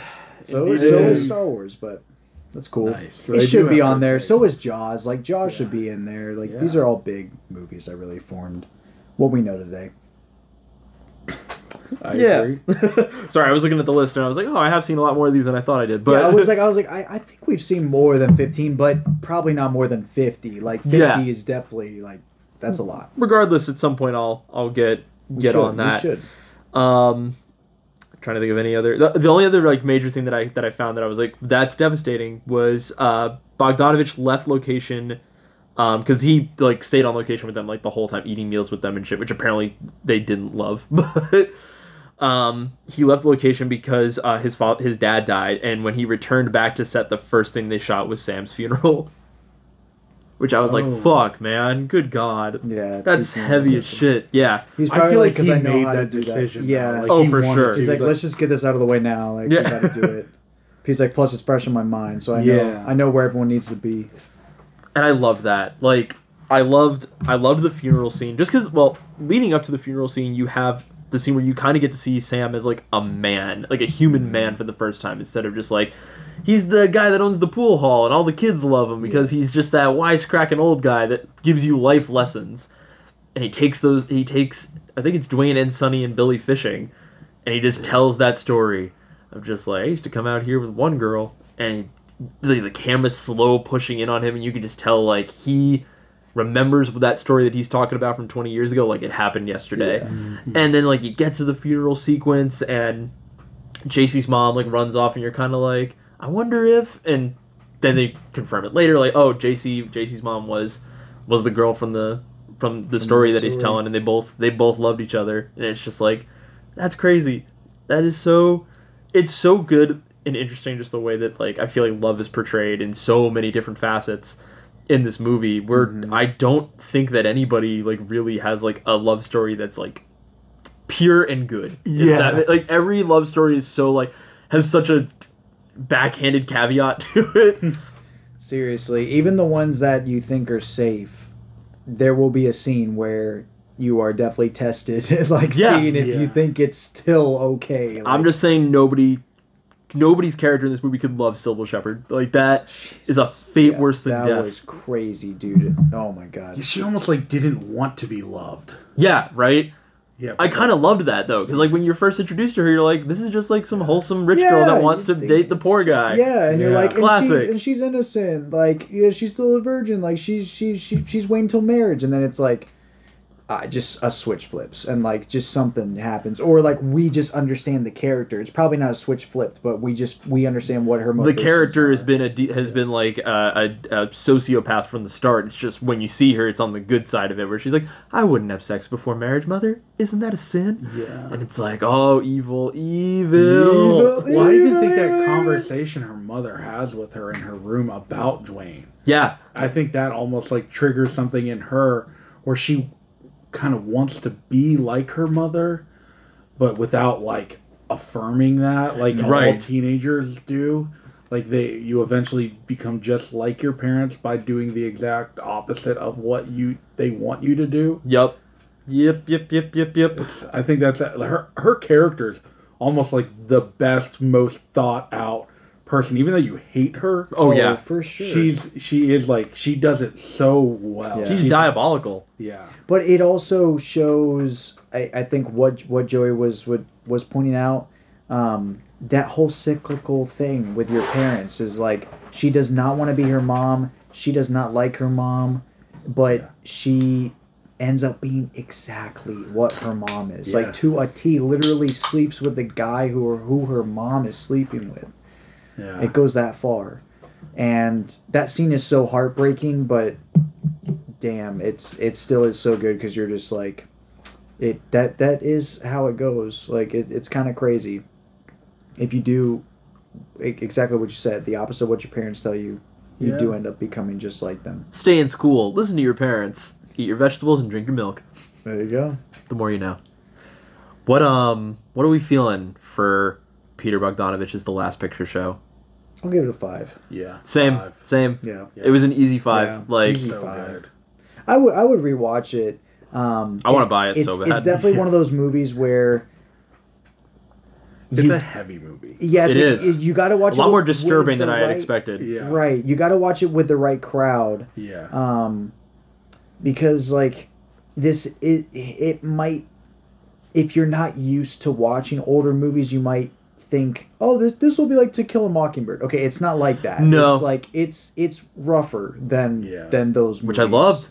It's the I same love exact To Kill a Mockingbird. It's the same exact vibe, it's but like that. yeah. cranked up. Like Yeah, exactly. to It's- a more modern disturbing It's exactly. thing. It's more modern. It's definitely way more sexual than any '50s movie I've seen. Oh, for sure. Um, and it's just more controversial. There's a lot more controversial stuff that happens, but it does it tastefully. It's not in your face. All the sex that that, that we're talking about is not. It, it's not in your face. It's not graphic in It's any not way. graphic, and um, Almost like when it become when you feel like it's about to become too graphic, it skips ahead. Yep, it just moves on to the next it, thing. It, it either skips ahead or the tension is cut, which adds to, to the character development. Yeah. There's there's a lot of um, there's a lot of effective scenes that that, that are kind of cut short, but it's Yeah. to help you understand a character's motives, and you're like, mm-hmm. okay, that's kind of weird, dude. Yeah. Yeah. So And I think I, we, good. we kind of glanced over it. I just I did want to throw in there the soundtrack for this movie is unbelievable. Like yes, I would watch it just for the soundtrack. yeah, Yeah. It's- it's a vibe. Hits like uh-huh. old country. it fits just as well as those cracked g- glass panes. Is Yes. like, it just Yeah. works. It's like these old classic country songs. And they're not like blaring this music. Any of the music you're hearing are coming from like a car radio or like or like a the bar radio. Yeah. it's always like in the background. it just sounds like that. yeah. It sounds so good. It's just like yes, yes. I feel like I'm in the Dust Bowl and all hell is breaking loose, Mm-hmm. and the life just keeps going and you can't stop it. Yep, yep. It was great though. Definitely check it out. Heavy recommend. yeah, it's a great. Movie. We'll let you know if we ever watch Texasville, the official sequel Yeah. directed by Peter Bogdanovich. we do own it. It came in the Criterion That's collection. crazy. It's Yeah. got to be somewhat but it's good. only on Blu-ray because it wasn't on the 4K disc. I Yeah. think, right. Yeah, They must But have it's like restored because they they give you two Blu-ray discs and one of them is Texasville. Cool. So yeah, Well, um, I'm I- probably gonna yeah, it, I wanna at watch it. Yeah. we still need to watch the Sunrise trilogy or whatever it was before Sunrise. Before Sunrise, yeah. yeah. Um, I I, also I, own I, that. I do still want to watch the those two movies, and then definitely this this Texasville. Yeah. Sounds cool. Sweet. Well, let's get into our, our chaser this evening. Last Action Hero. Tagline goes like this. Which, oh, sorry, I forgot to mention. Last movie came out 71. This movie came out 1993. Tagline goes like this. This isn't the movies anymore. Okay. Nice. And then and and then summary follows. Danny is obsessed with a fictional movie character, action hero, Jack Slater. When a magical ticket when a magical ticket transport him transports him into Jack's latest adventure, Danny finds himself in a world where movie magic and reality collide. Now it's up to Danny to save the life of his hero and new friend. Coming in at a 3.4, which I think it should be higher than that. But- Criminally but, low but, again. like, but 3.4 is respectable. I mean, personally, Could be worse. when when did you guys first watch this movie? I was in high school, and I must confess, at one point in my life, I was one of those degenerate, evil pirators on the internet that stole movies like a monster. I should be in jail, but I will not, because I don't want to. I will not go. I will not go. you, you cannot make me. Um, and I had gotten my hands on. There was a file, and it was literally like this, like hundred gigabyte file of every single Arnold Schwarzenegger movie. No matter how long he's in the movie, it was in there. this in this file. It's cool. It also included the Terminator 2 Universal ride, where it was just like all of the video footage from the ride, but like the sound isn't there for like parts of it and shit. Like it's I love it. Imagine going on a ride and you're the only one there. Like that's what it felt like. it was so weird. Uh, but I was like, ah, I saw it. exactly. It's still cool. And so my friend um, it sounds like normal shit that I watch on YouTube, honestly. There's one I'm looking for right now where it was Evangelion versus Shin Godzilla that they did like in Universal, but like I can't find it anywhere. But that sounds amazing. yeah, that sounds cool. Um, but anyways, so my friend um, in high school, Brandon, um, I would go to his house, um, and we would I'd bring my external hard drive, we'd hook it up to the PS3, and we'd watch one of these movies. And I, one of them was Last Action Hero, and we had gone through like the classics first, like we did like Terminator, Predator, and shit like that. And this one was kind of like a, a low ball on there, and we we threw it on, and I was like, dude, what are we watching? Like immediately, like we were hooked. I was like, did you know that he did like really fucking funny movies? Like, I, I had seen True Lies, so I knew he was capable of being funny. I didn't, re- and Jingle All the Way, I just didn't realize that like he would do something this self-aware and so oddly brilliant. He executive produces the movie too, so like he has a ton of say in how this movie goes and what happens in this movie and just the idea that it's considered a commercial flop just devastates me. But that was that was the first time i had watched it. I had just graduated high school. I was living on my own and i watched it at my friend brandon's house on his big fucking tv but it was like one of those ones that's like it took like 10 people to lift it. Tvs it was great it was such a good time not that Yeah, that, it was like kind that of would like that. Would probably take like five people but, but yeah, it, Yeah, it's, it's similar, definitely similar. it Where was like it was its huge. own Yes. stand. Yes, stand. Yes. There was a na- was it like projector TV or something like that? Something like that. My, my neighbor had one in his basement too. They were the coolest. They were Yeah. the best. They're flat screens usually. Watching the Super Bowl on one of those bad boys, holy Yeah. shit, you Yeah. couldn't beat that. But yeah, dope. so that that was the first time I watched it. What about Nice. you guys?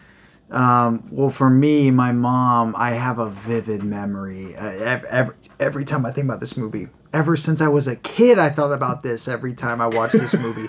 my mom hated this movie, man. Sad. Like, like and, and two movies come to mind, and I know exactly why. This movie she didn't like because I guarantee it's because of how it opens up with the chief of police just yelling which is like that's that's what his character It's is the bit. you know don't you goddamn go in that goddamn building Slater what are you doing goddamn it's like it's so good yeah it's your man. And just throws it like over his shoulder. It's so good. Like I love it now. And and even even when I was a kid, I thought it was so funny. Yeah. You know, Yeah. Slater! and like The like, like, like shooting out of the ears the window breaking. Yeah, it's so good as he screams. Um, but yeah, this is the Lieutenant Government. Bam! Call me when the real governor is here. exactly. so good. Which, by the way, the, the, the other movie, my mom was like, "Man, that movie, it's like it was so good, except it was ruined by cu- cursing." Um, Iron Giant, which is kind of funny because like at the What? You know, you- near near the very They say like end, "damn" in hell in that movie. My mom still There's barely like any cursing in that. Yeah, but once again, another freak out scene happens like near near the end of the movie where like the guy is like, you know, you called an atomic bomb on this town. Like, what is your problem? Like, you are so far up your own ass. Like, my mom hates scenes like that, but it, it's, it's just the yelling funny. scene is the best scene because it's, it's the most so like, oh, this is definitely something a person would do. Yeah, Like, right. That's why I don't like Marvel. When something bad, they're like, "Are wait a minute, slow down. Are you telling me that this guy wants to destroy the universe?" Looking directly at the camera, like it's like no, no person does this. But yeah, I, I watched it that way. Um, it was one of those movies that my dad had it in his DVD case. I brought it up to my mom. What a goat and she was like, collection this "Don't has." watch it." I know. And then I think I was just home alone one day. I threw it in, and I was like, "This movie is incredible." Yeah. And I would just watch it whenever, whenever like my mom was around, because I, I just. I, because it wasn't, I, I knew it wasn't bad. I was like, No. I don't know why she doesn't like this movie. This movie is awesome. It's a mad chill Yeah, I was like, this, Yeah. there's nothing wrong with this Yeah. movie. There's no blood or anything. I mean, like there is, but it's like it's n- not crazy. But I've I've always loved it, and to my surprise, I like I, I like it even more now because Same, same. of what it means to me. Yeah. So it was it was welcome to to to rewatch it. So what about you, Joe? Yeah, I heard about this movie when you guys recommended it as a chaser to the Last Picture Show because I knew I wanted to watch the Last Picture Show. I got that for Christmas. I knew it needed to be watched, and so you guys recommended. it. I was like, why not? Let's do it. Uh, and you guys sp- spoke highly of it even before watching it again, so I knew um, about it. But yeah, this is my first time watching. I had no idea what I was getting myself into. And even the only thing I knew about this director was Predator. And this is not at all like Predator. No. I almost believe that Arnold Schwarzenegger being the executive producer was like, you know, I'm making this movie. This is almost like the Margot Robbie and Greta Gerwig relationship. He's like, I'm gonna get my director. I'm Yeah. gonna get the, The guy who guy knows who made what he's Predator. doing, yeah. yeah.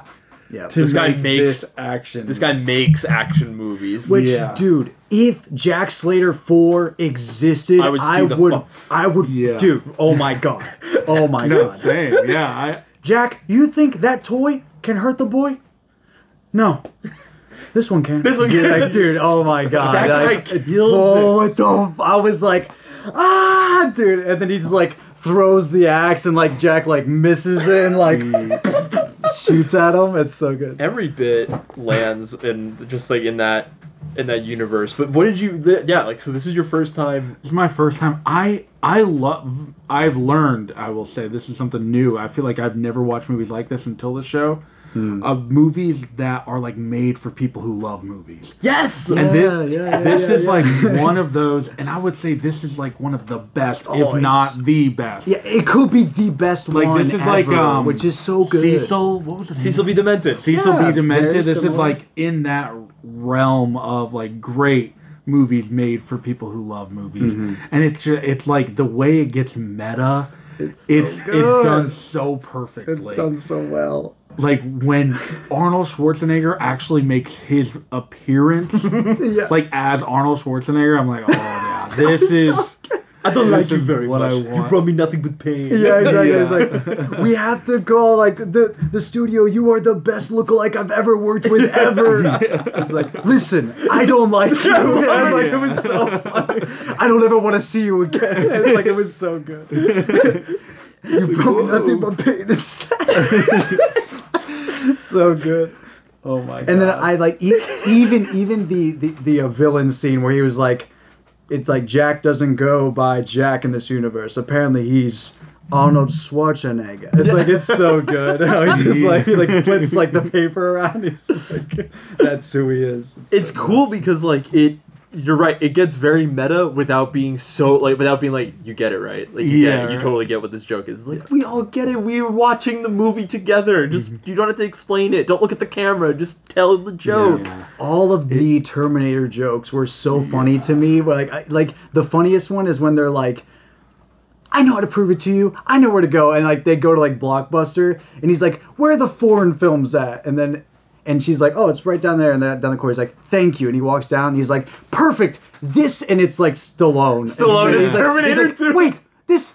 This isn't right. He's like, I love that movie. Like, It's one of his best job. performances. Like, this is you. And he's Yeah. like, what? And it's like, that's not me. It's, like, so funny. And then that girl's like, you were in a movie? He's like, yes. The movie was called The Girl of My Dreams. and it starred you. It's so good. oh my god! Every line in that is so just like just like last picture show, so quippy, so oh, fucking snappy. Every joke in this, whereas every devastating moment is landing in last picture show, every fucking hilarious moment is firing on all cylinders during Last Action Hero. There is not a minute that you're not like at least like chuckling or smiling. Like if you're not smiling, you're laughing so hard. It and you're right. It is perfect. It is a perfect movie for people that love movies because you have to really love movies to understand why this is Yeah. so damn. And I'd funny. even say like action movies because it's Yes. almost like picking on people who are fans of action movies. of course. Oh, yeah. and it's so oh, great. The plot is that they kill his second cousin Frank. It's so Right. good. Big mistake. Big mis- you guys so must good. have the wrong house. This is the house of my second cousin It's Frank. so Yeah. funny. And he's just like, well, I we got called because of like a bomb threat or like whatever it was. He's like, what? And he opens the door. Oh my gosh. And they have that I interaction. love that scene. And he, though, he hands dude. him the cards like three, two. It's a bomb. He's like, Two days to retirement. yeah, exactly. Slater lives. Both cops dead. As he's like eating the popcorn. Dude, that is one of my favorite parts of that movie because it just shows the pacing of Jack Slater 4 was off the rails. Like his his his cousin died and then this it there's no time. There's just a henchman car that comes out of nowhere, immediate car chase. Yes. Like, immediate. Yeah. It just goes from that to car chase. I was like, dude, this would have been like John Wick in the 90s. Yes. It would have Yeah. so good. But oh, it, which it's still so good. It, And- it, it still is. And if anyone's like allowed to pick on action movies, it's the guy who made Die Hard. It's the guy who made and, it's Arnold and it's Schwarzenegger. Arnold Schwarzenegger. Like, Schwarzenegger, come yeah. on! Like, out of everyone, you pick the most iconic guy ever. yeah, Right, when it which comes to so action movies. Yeah, literally. especially. Yeah, Arguably the most iconic one, he's I- like- if not top three. I mean, come on, so so good. Um, also, the villains in this movie, I just oh, we They're all great and we over already, the top. We already mentioned one, and uh, the Ripper, I think is his name Yeah. or something like that. From Jack Slater 3. Yeah. Oh my god, dude, which is sick. Uh, But um, and the guy who plays him, I forget his name, but he's always good. Do you know what Like, else he he's in? plays weird stuff. Do you know what else he's in? Say it. He's in um, The House of the Devil. He's the Oh. he's the guy who owns the, who like owns the house. Like I need you to watch my mother. Yeah. Yeah. Okay. Because I was like, he Oh. looks familiar. I thought that he was in. Um, dang, I literally just had it uh, on my mind, but I I lost it. Oh, Bones and All. But he, I don't think he's in that movie. Bones and all. I don't think he's in Bones and all. See, I- that's I- not the guy you're thinking of. I'm, get, I'm getting him mixed up with someone else. yeah. But I love him. Um, he's good. And then also the guy who plays the uh, I forget his name. It's not Bullseye, but it's kind of like Bullseye. it's kind of like Bullseye. Benedict. Benedict. yeah, Yeah, Benedict. Yeah. I love The Benedict. henchman. yeah, he Yeah. was great. And Are you a henchman? He's like, oh, what does he say? He's like, I wouldn't lower myself past like hen- Lackey. Yeah, lackey, but we'll go with it. yeah, Excuse me, I just killed a man. Oh, that is and so I'm good. looking to confess. Yeah. Shut the hell up. and then he just like looks at the camera and just smiles. He's like, yeah. so he's like, And he, he Point has like the different colored or eyes that he he's like switching Yes. out that always has. have a nice day. Yeah. As he like has like the eye. I thought that that when I when I was a kid when when when when that scene played out, I was like, Bro, I wish I had a prosthetic eye to put a smiley face like in my eye. That would be wild. and That whole like gimmick was so it hard. out. Yeah. oh, that uh, dude. And like, that to be like his superpower is like he has like that's like super sight. Yeah. Oh, that too. Yeah, exploding eyes, which is so good. it's yeah. like such a weird gimmick. There's such there the gimmicks are all hilarious. Is mine. Bomb again. Oh my god. It's so... Also, I love the incorporation. Uh, even if it was just for the bit, it was so funny. But it makes the movie once again, Jack Slater Four, legendary in my mind. Even though it doesn't exist, it's a movie within a movie. But the fact that there's a cartoon detective cat in it. Yes. Bro. Voiced by Danny DeVito. Which is Boy, so iconic, man. Literally, probably casted from Hercules in the same year, probably. But anyway, that was so. not even kind of the same year. What? When did that come Hercules out? comes out of like 97? 97 or some shit. This is Alright, wow. 91. True. No, they were they were coming off of either twins or junior at that point. Oh, good point. Good point. Okay, so because I was Oh, like, I wonder why they chose Danny DeVito for that. Because I'm like, that's kind of a interesting. But he already has that relationship with Arnold. Yeah, right. But it it works. I mean, he's, Yeah, no, it's he's great. Yeah. And that like character and like the fact that the cartoon cat is a little like off the wall and a little too dangerous. It's always saying like crazy stuff. crazy things. If we weren't in a movie, would there be a cartoon cat over there? of course he'd be over there. He's suspended. His suspension was only for a month. He's like, he knows to clock in. It's like, it's so good.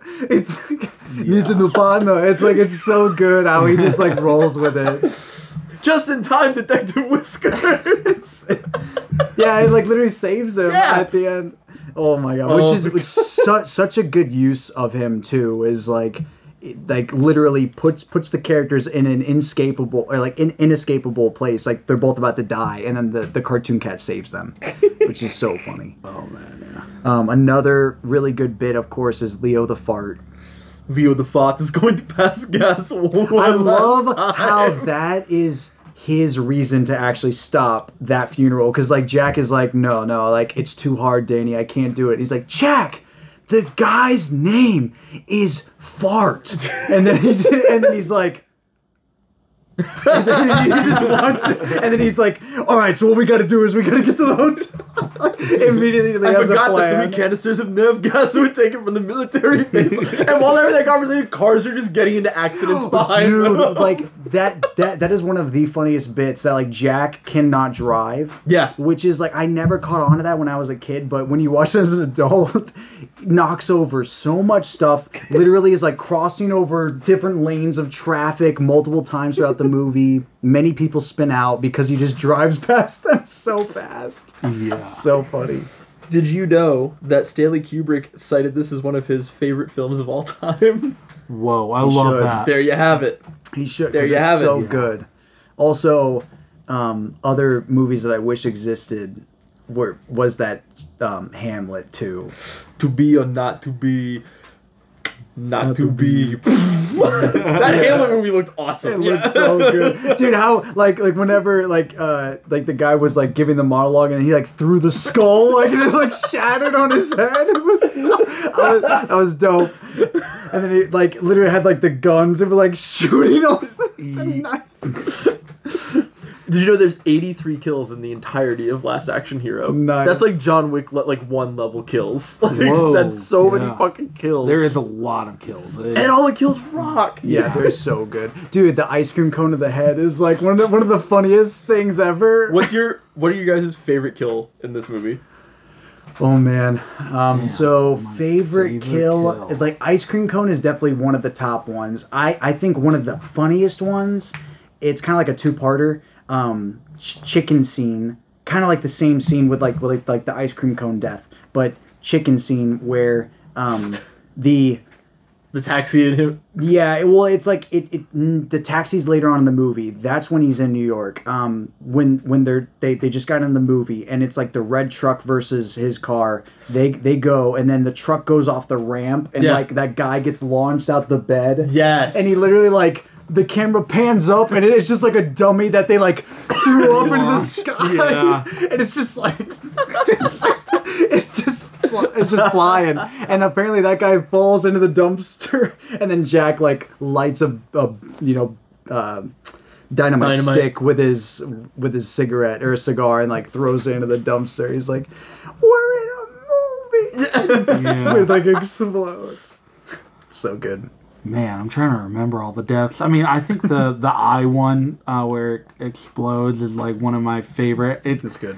it's I loved like the the detail of like him actually using his eyes as like an extra weapon. I, I love that that scene. Um, yeah, I think I think I'll have to go with that one. What about you? I think my favorite kill, and it's not even that cool. It just makes me laugh every time.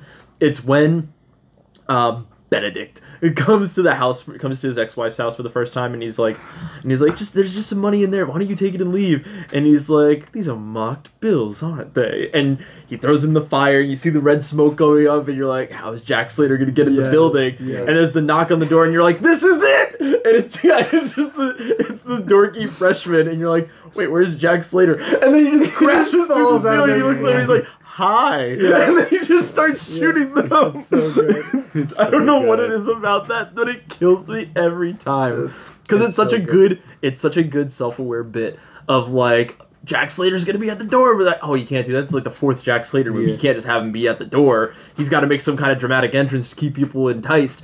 Oh, of course he'll just fall through the roof and kill everybody. Yeah. What a genius idea! And the callback because you are waiting for this goofy Yes! To be here Yep. this whole time. It, yeah, it's so great. Another Hilarious. honorable mention I just want to say for for best kill or one of the best kills of the movie is when Death comes out of the screen and is like kind of walking around and just touching like people on the sidewalk. Ian McKellen too. What the Yeah. Yeah, cool. like th- that is such a great scene to just throw in there because like this Yeah. movie could be referencing any Any movie, yeah, Any it movie. chooses that one. Ingmar like Bergman. really it, it like shows like they really do care about movies. Yeah. Yes. They could have picked anyone, and they Anything. picked they picked Ingmar Bergman. Like, okay, no, this is a guy who knows what he's doing. It's just it's evident throughout Yep. the whole movie. He really cares about action movies. He really cares about this whole genre. He cares about the theater experience. Yeah, he You almost feel like he's given this pass to be allowed to make fun. Yeah. of it Yeah. because of who he is and what he knows and what he's capable of. because it's over the top without being like so dramatically over the top that's like all right yes we get it like people die in action movies and it's always ridiculous like it it knows when to be like all right let's let's let's make this really stupid and then like when to reel it in and be like okay this is still an action movie like let's Yeah. let's keep our composure here I still like. I I'm still kind of talking about the same scene, which is so funny. Like, okay, so like chicken scene, truck truck goes off the ramp, dude gets launched, which is hilarious. Truck goes through the window into I guess like a model yes competition or something like that. I don't know. There's just it's like a girls in, burlesque like- thing yeah yeah, and like different swimsuits and stuff.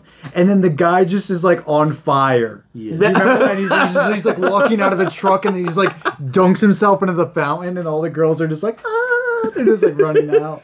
The ca- camera's like obviously like right there on their like waist. It's so funny. i do love that that is that is a very good scene It's just it's it, but like it, it's a funny kill. Like that guy's just on fire. Love it. Yeah. it's so good Yeah, this movie is just funny from beginning to end too. Like you're laughing your ass off. You get almost every reference it makes too. Um, I think if you if you love action movies, you'll understand every bit, oh yeah and it, it's so great. It's it's like it it shocks me that this is a flop. Uh, Yeah, it's like people didn't. So like it. weird. Th- there is one. The only weird thing I could find about the movie's like floppingness was that the like apparently like this dragged out, but filming continued until the week before the movie debuted in theaters. So this movie was not done until like seven days before it has to debut. There were a lot of hangups, a lot of shit they wanted to shoot, and like it just it seems like it seems like production was not easy on this project. It seems like it was kind of a task to get this movie like made, which you can't rush perfection. So there's that. And I.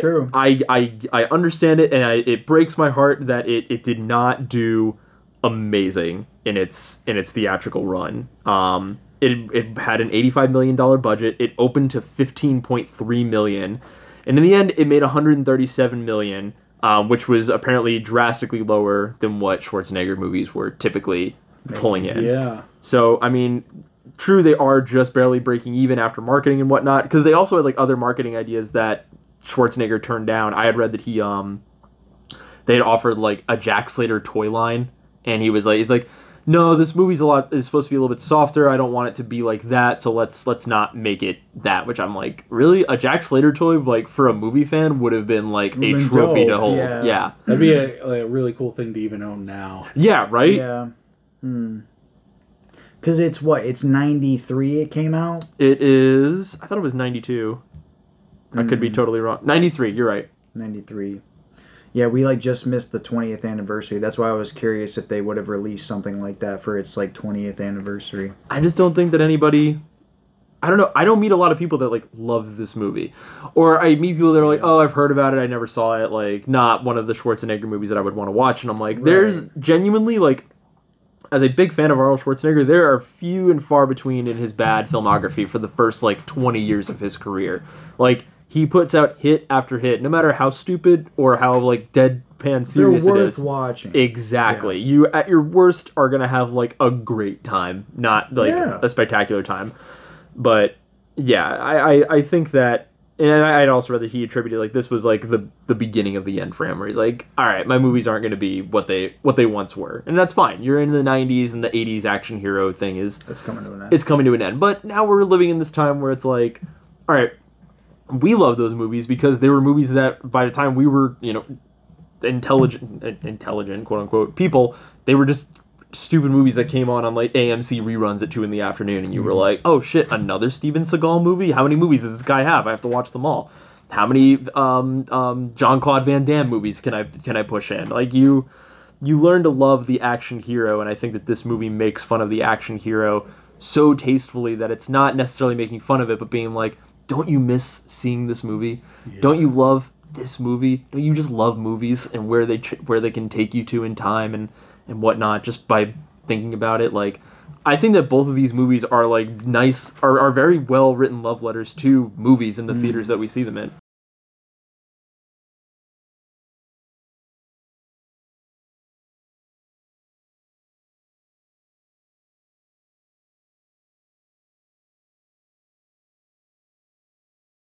Like I, I guess the writer is is able to convey exactly what it's like being in a theater watching a movie. You really have no no choice um, in in what's going to happen. And that can be both really entertaining but also frightening. That's what makes movies so fun to watch and that's what makes action movies so uh, pulling and I guess uh, uh, alluring for people. So I, I like how it's it's it, it's meta in the sense that it knows what it's making fun of, but it's also meta in the sense that if you really like movies, there's so many connecting points throughout the entire movie of you know as a fan you know exactly what they're they're getting at. Yeah.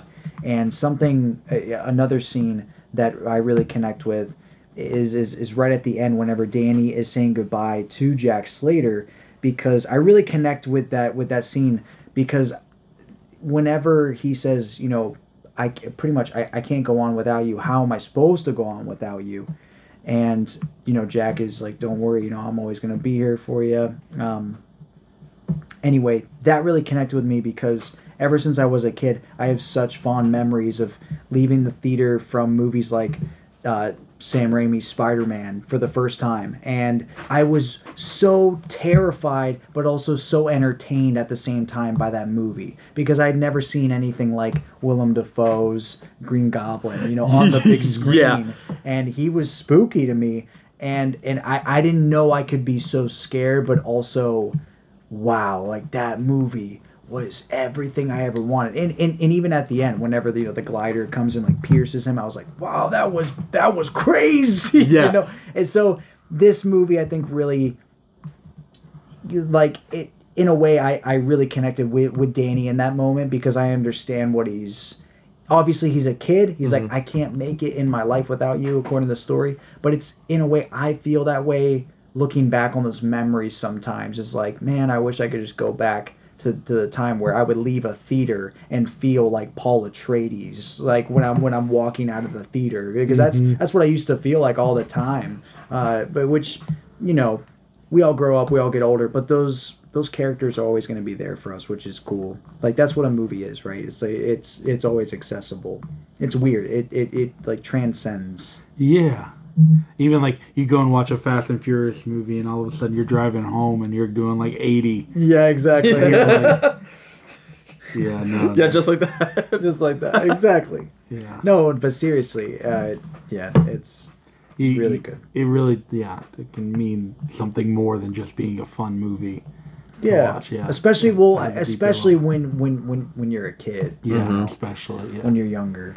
It's when you watch i remember watching um, the third uh, star wars movie i cannot think of the name right now and, Revenge of the Sith. and just having like a lightsaber fight with my brother Yeah. Oh, you had to. You had to. Which, by the way, it, I didn't bring it up, but Joey brought it up. So I, I threw, Matt, you already brought up Star Wars. I threw, I threw on Revenge of the Sith, and I, I just let it play in the background. But dude, oh my goodness, like this was probably the first time, and it's probably because like I have the latest Blu-ray release of the movies now. Um, because I before I had the original trilogy on Blu-rays, and those always look fine. Like, Yeah. you know, obviously you get the new CGI, and that looks wonky. Yeah. Um, but I had never watched a prequel on Blu-ray until until How was uh, that? It was something. I'll just put it that way. so many scenes. Like, like I, I mean, Nick Nick brought it up. Like the environments in that movie Are not fucking real. Whack. Like oh, then they are whack. Like I mean, Grievous's ship. It like sometimes like how the camera will be in one position and it's like obviously there's like dimension to the scene. There's lighting, and then Ewan McGregor will just like ver- like horizontally just like hop into the frame and he's like he like has like a blade and it's like not in the right perspective or anything oh it's but i mean it works you know it works. for, for for what it's worth i mean it works in the sense that You it's still love i movie. laugh at it yeah, it's it's i felt very similarly to when i was watching guardians 3 is i was like it's kind of funny that we haven't gone too far from that type of formatting. Yes, it looks a little bit better. I'll give it that. Like they've gotten it to look more realistic, but it is just a bunch of people like acting in front of a blue screen, which Yep. is Which is just sad. It's just It- it- it it's is- downright it- sad. it is kind of sad, but like it's you know it is what it is. Like it's funny. They shot that last scene, in Last Action Hero, in fucking Times Square. If they shot that movie now, that would have all been in a warehouse. yeah, literally. sadly Ex- ex- yeah, that's why it doesn't translate. that that's just how how it goes now, which is very sad.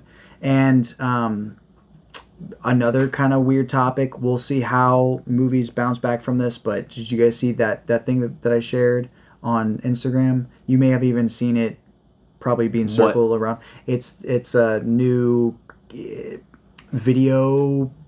It's like, it's like an AI video producing software made by Chat Bot or like Chat GBT, whatever. Okay. Like like that team. So you can text the inputs and then it makes a one minute video clip of it. And oh my god. and and apparently the what it's able to make is actually insane. You you think it's more like will smith eating spaghetti but that's yeah have you seen that video? That, that, The- that- I've that, seen the Will Smith that, eats like, spaghetti, cursed- yeah. yeah it like it looks weird. It looks very strange. That was one year ago. You should you should check back in with what ai is making now I I'm hate not that. kidding. I'm not kidding. upset. Yeah, I'm I'm about to kidding. say. I know that we're. I don't want it to be good I know that within my lifetime, AI is weird. going to replace humanity, and it's very sad to think about. But I, I can't help but feel like AI moved really fucking fast in getting its shit together. yeah well, I, don't wanna- My thing, my thing is that I think it's. We'll just see what happens. I know exactly what's gonna happen if it does take off. We're gonna have big studios cutting even more of their team members because the AI can make the environments and everything.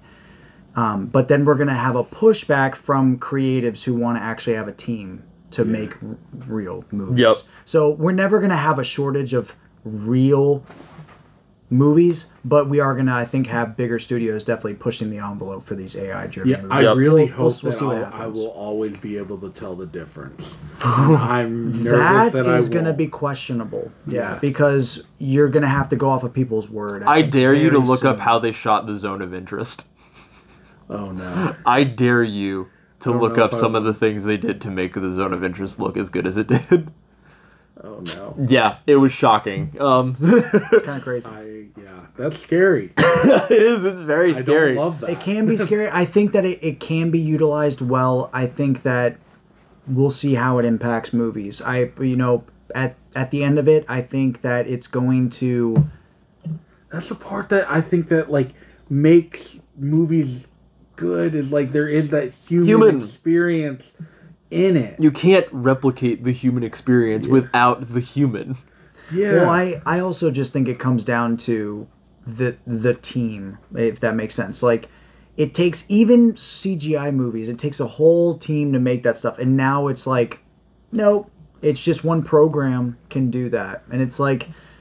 I just think that it kind of takes away the joy of even wanting to make a movie. Why? Why would you want a, a computer to make a two-hour thing like for you to watch? if AI made The Last Action Hero shot for shot look exactly the same, I'd be pissed off. Yeah. Like you're you're not allowed to pick on action movies, AI. Like you, that is not okay. Get fucked, AI. yeah. even if it was a person like kind of dictating because because now i'm like i'm questioning so you're just some random dude who had this movie in his mind because i don't necessarily want to tune into what your brain Yeah. broadcast is like i want to see you band together with a group of people and make a project and if it's good great i don't want to see it We're getting on a yeah we're going on a tangent but we'll see how it goes AI can't replicate Last Action Hero. It never can. Even It might- it might even the scene to. of Arnold Schwarzenegger falling off the building on in front of the green screen, which was objectively the funniest green screen effect I've ever seen in my entire life. Just the way like he's not really like clearly not falling. it's like Yeah. yeah, I was in tears. I was like, this is the funniest thing I've ever so seen. good. But it's so dramatic. It's so funny. And there's just like these little things throughout it too, like um when he falls in the tar pit and he comes out and he like has a rag and he walks off camera and when he comes right back into frame like he, there's Nothing, nothing, yeah. or when he goes to his apartment and he opens the the the closet after shooting the guy that was in the closet all he why'd has you do that there's always a guy in the closet yeah exactly but like when he opens it up, there's literally like a shelf of just guns. Uh, his whole top shelf is just the same Red boots. Like, shirt. Yeah, Yeah, yeah, yeah. It was. It's little. It's little things like that. I'm like, that's funny. That's so funny and subtle without being overbearing. Yes. Thank you, thank you. Literally. And that's what AI is never gonna get. They're never gonna get the human exchange. It's always gonna be so over the top. To be like, I'm all, I'm giving you human information. Do you not feel human while laughing at this human joke I've told you human? the problem is that it's learning Yes, and it knows that it's not supposed to do that. So it, and it knows it's not supposed to do that. it will stop doing that. so we'll see. I mean, it it's fine. It, I don't I don't see a problem with it because we have a beautiful backlog of movies that if because I literally told my wife if it gets bad enough I'll just stop watching modern movies and I'll just stick to like older. I have a friend that does that, and I have I have plenty to go off of. I have plenty. I do not need to watch modern movies anymore, and I'm okay with that. It's just like to think of a day where there are no more dunes or like there are no more That won't Star that won't come. But Dune might be heavily influenced by AI, and, Yeah. if you're okay with that, then go for it. I, don't might not be I okay with that. Yeah, that's why I'm like I don't know if I am. Yeah, okay it's with like that. I even after watching the the creator because the creator gives you the most hopeful AI situation. AI will become so advanced that it will literally fix humanity's problems. Yeah. I like that idea, but we're gonna go through some shit first before we get there. Like, so- it's not smooth sailing to get there. That's for sure. And- Not even in the creator. Yeah, I know. And I was gonna say, and the creator, there's some fucked up stuff that happens. Like Yeah. California gets nuked essentially. I'm But- so excited to watch this movie. this sound, I'm gonna watch it down here. That's gonna be such a good You should. experience. You yeah. should. It won't be bad. It ties together really well. You, you might you might watch and you're like, I don't know where this movie's going. Just Just let it happen. Yeah, let it happen. It might not be the best thing I- ever. and I but think the people- themes are good. Yeah, I think people when they initially when it initially came out, people were expecting like a, a cinematic masterpiece, or were hoping for that at least. Yeah. like a new sci-fi movie, and it's not like incredible, but it is like not bad. Yeah. And Okay. I think It's if you very if you can go in to the, thinking that like. I remember walking into it and knowing everyone hated it. Yeah. And I think that's what That's why I kinda made skipped me like. Yeah, I think that's what made me like it a little bit more. Is like everyone thought it was such a bad movie, and I was like, I didn't have a bad time. Right, I this was fun. Myself. This was enjoyable. Yeah. Yeah. It definitely does feel like, you know, copying really good sci-fi movies. But that's what every movie does, man. So like, give me a break if you if you really find that bad. But okay, yeah. Once kind of getting off the beaten path, but What's going on, guys? it's AI. it's AI. Yeah, they've, in- they've infiltrated. They've gotten us, Yeah. the new poor Android users.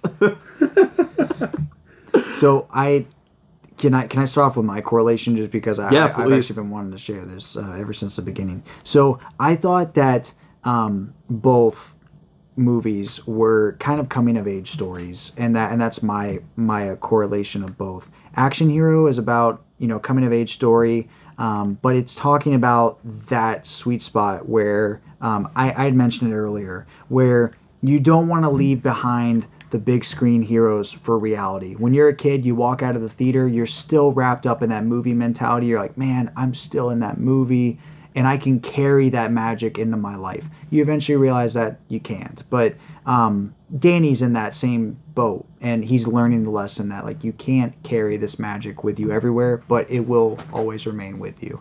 I really like that. Picture shows kind of like that too, but obviously, you know, not in the same vein. But um, picture shows about how, how drastically everything can change around you between high school and adulthood, which are very formative years. I, I think both movies are kind of covering very very formative years when you're young and you're and you're experiencing um, art and how it can have a place in your life and how it can um, take your souls to new heights. And then picture show is figuring out that weird space where you're no longer a kid, you're not an adult yet, but people are kind of treating you like an adult and expecting you to be an adult. And you might not even know what that means, but y- you have to figure it out on your own, especially for Sonny um, in, in, in the case of this movie. Um, but yeah, both transitions can be very difficult. Um, but the beauty is that movies have been there to help me, uh, or excuse me, have been there to assist me uh, get through these these transitions. When I was younger, it was movies that helped me get through um, certain things that happened in my life. And even when I was, you know, leaving the house and becoming my own person, it was definitely movies that helped me uh, get through those seasons in life. So that was that was my correlation. I like I like I like both. the most beautiful thing you've ever said on the show. Good luck. That was my correlation. Well, I, I really I really enjoyed m- movies like this. They're so good, and I think that Yeah. they're both kind of about movies. Like No, they are, for y- sure. Right? It's like I I know that Last Picture Show is less about that, but but is it really? It- right, I it's th- like that's what my correlation. I, I really thought like it, it shows like the importance that movies do play and or, or just having that creative outlet like the movie theater um, is, stops playing movies in the last picture show and the town essentially dies because of that. Like there's really nothing to do. Um, and it almost like becomes chaotic. Um, and it just yeah I, I agree like to, to I think Jack Slater even realizing at the end, like, you know, this is something I have to do, you know, willing to give himself up to these movies because he knows how important they are. Um, I think I think that's a, a big um, correlation in these is that you know how important movies do play in, or, or I, I would say even movies, but also just like having that creative outlet, having the you know art, music, things like that the the, the necessity that to have those things when you're going through like a tough time what art can do i think that's important yeah mm-hmm. kind of going off the what you said yeah, that, yeah. that's my correlation Hell yeah. I had brought up already that I think that both movies' dialogues are, are pretty similar in the sense that they're both very quippy and that both do express this eternal love of movies uh, to movies in the theaters that we see them in. But I, I, I do think that there is like a staple here that like these movies are both made for people that love movies, people that, that grew up going to the movies and, and like a movie has impacted their life or their way of thinking at one point or another. And I think that in the case of like Last Picture Show, you are watching this movie that feels like a love letter to those 50s movies, but without being like, hey, we're just going with the kind of hokey, like typical 1950s movie.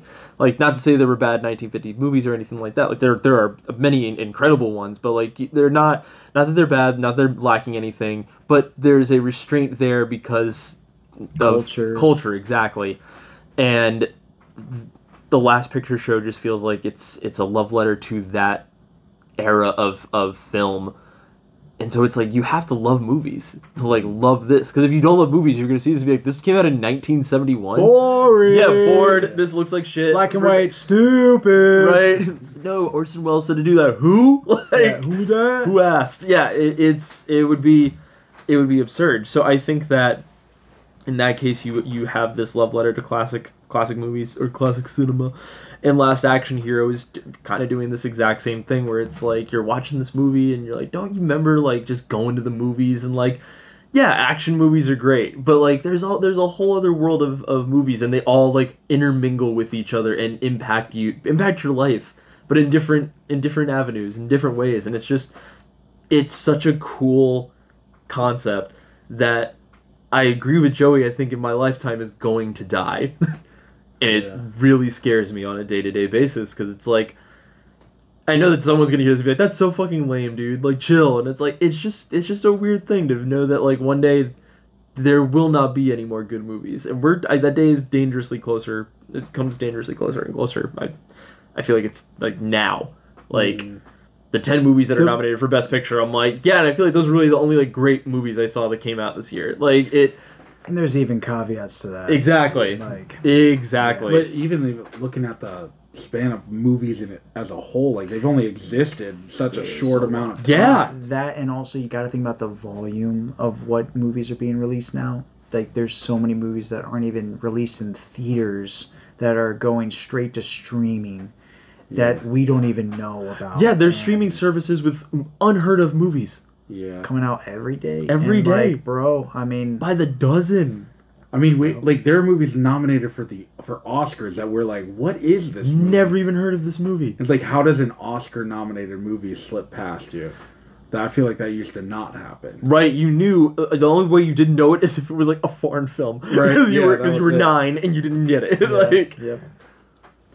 Yeah, but we'll we'll definitely see. Um, you know, we'll definitely be. We'll definitely the see- first to talk about it too. I mean, we'll see the last picture show guys we, We will will. literally see the, the end of the picture show yeah I don't think that it could ever technically end, but I think as we know it it would end Yeah. Right. I, I think that there is big potential for big studios to overcommit to AI, and that can really damage a lot. It could help a lot too. It, it, it could theoretically help them make more money, but we might not connect with it, and then Right. therefore it would completely ruin what our Yup. experience is. So we'll see what happens. Luckily, like I said, we have things like Criterion Collection, tons of movies in their AFI, tons of movies in their collections that um, we haven't seen, and they would take a lifetime to watch. So I'm thankful that we already have those. that's true and we'll have the AI stuff to compare it to if if we do get that far. If anything, it's just gonna make watching older movies feel even better. right yeah right and then we'll be able to have interesting conversations with those people who started off with ai movies Yeah. And don't know anything about black and whites or they think that ai is the best way to watch a movie and they Yeah. don't watch black and white We're gonna be those old boomers. yeah Yep. Trying to convince them that the last picture show is much better than their AI. Exactly. They'll be like, no, movie." no, black and white, boring. Yeah. it looks so fake 24 frames per second, absolutely right. not. um, what are we giving Last Action Hero, by the way? personally i think i'm gonna give it mm, i'm gonna go with a f- i'm gonna go with a five just because of, of Yeah. Yeah, double five. just just because of the context of this movie and it, it it is a movie that I could throw on pretty much at, at any time. I was gonna give it a four and a half, but it is one of those movies that Yeah. I've watched ever since I was a kid, and I Yeah. I, I really enjoy it. So Yeah. I'll give it a five. I gave it four and a half. Great movie. I loved it. It's really fun. Yeah, really funny. and same, I, I also gave it a four and a half. I I I love this movie so much. It it it's it's super fun and it is definitely more impactful now. The scene of of Arnold Schwarzenegger's daughter kissing Danny like made my skin crawl, and I was Yeah, just like, like- wow, because I looked at her, she's like a full like nine years older than him. Yeah. Of course. And he, yeah, he looks twelve. Yeah. younger. I just want to let you know that my life from this point on is all downhill. Yeah. oh my goodness. Well, thank you guys so much for listening. Let's get into what we have next week. Next week, Is my we pick. are watching. Yes, it's Nick's pick. The shot is De- Denis Denis's Villeneuve's uh, Arrival. Hell yeah. And the chaser is going to be Matt Reeves' Cloverfield. Whoa. Dope. That's Alien a chaser. movies. It's real goofy now. like it's it's it's. so I've never good. seen it, so I'm excited. I, I might have seen it actually. I It's the can't guy that did the Batman, so like Yeah. ex- expect like that level of like hype around it. Like this is like I love when the Batman. when I heard that Matt Reeves was doing the Batman, I was like Cloverfield done. This Yeah. guy has got exactly what I'm gonna need. Damn, dude, I'm excited. And I, I used to. I, I haven't seen The Arrival in a while, and I didn't. I've never like seen it Arrival. as much. Really, Never seen it. It's like one of the last Denis movies I haven't seen. I'm convinced that I'm gonna love it and potentially give it a five watching it. Again. Let's go. So 'cause Let's I, go. I love Denis. So yeah, here we go. I'm excited. Yeah, I'm stoked. Sweet. Well, thank you guys so much for listening. Where can people find us on Letterboxd, Matt? On Letterboxd, we're under Shot and Chaser Pod. That's right. You can also find us on Instagram at the Shot and the Chaser Pod or the Shot and the Chaser Podcast. You can also find us on Cringe Twitter at the Shot and the Chaser Podcast or at Shot Chaser Pod 22. Let's see what Matt's been doing here. Until someone builds a bigger Criterion collection, when the French and when the French just decided to open their own fucking Criterion closet. I love that. So yeah, someone someone posted. I was like, that's so funny. And then, the, yeah, you retweeted the the sco- the Rotten Tomato scores of the Madame Web screenplay writers. Bro, yeah, I went off on people who like. It once again, if anyone finds that you know, um, what's the word? Offensive. Like you shouldn't be posting stuff like that. That's just mean, dude. It's not mean. It's just a fact. not mean. That's literally just what. And also, It would have been mean if they were like. Tomatoes "Here-" website. They can do whatever the fuck they want. I mean, to be Get fair, to be, I didn't read. I didn't read the whole tweet. I thought it was just Rotten Tomato scores for films by the Madame Web writers. I didn't see the very consistent underneath it. Damn, that is such a Yeah. backhanded comment. Yeah, very- I mean, it's so funny. Don't defend the bad movie. Vegan lady gave Madame Web a five. I. I, I literally my blood boils even to think of it. it's just funny. It, it it's it's just funny to think that there is someone out there like me. Um, It has to be. in the sense that I am more tempted to give the creator a higher score because people hate that movie, and I'm like, nope, it's actually pretty good. But then she's that way for movies that like actually are shit. she has. It's Yeah. She has Five Nights at Freddy's in her top four favorites. that's right what I'm now saying. For It's like 2023. what the fuck. like, I swear to God. it's like whenever like major motion shit shows come out, she's like, I have to fully support this. It- It's just Yeah. really funny to, to think that people out there exist like that. and she watches a lot of movies. She's watched like twenty thousand movies. Yeah, so she's I commend her. I mean, Yeah. listen, man, everyone's got their own thing. Yeah, so you're- if you really do enjoy Madame Web to that point, Yeah. hope you see it seven there's times in the probably theaters. You may a as well. number of movies that people would say the same thing about. Uh, opinions I have on movies too. Oh yeah. So it's it is what it is. You, I'm glad you like it. Yeah, it's like, I hope you If you don't, who enjoy will? Yeah, right. I'm glad there is an audience for this movie at Yeah. least.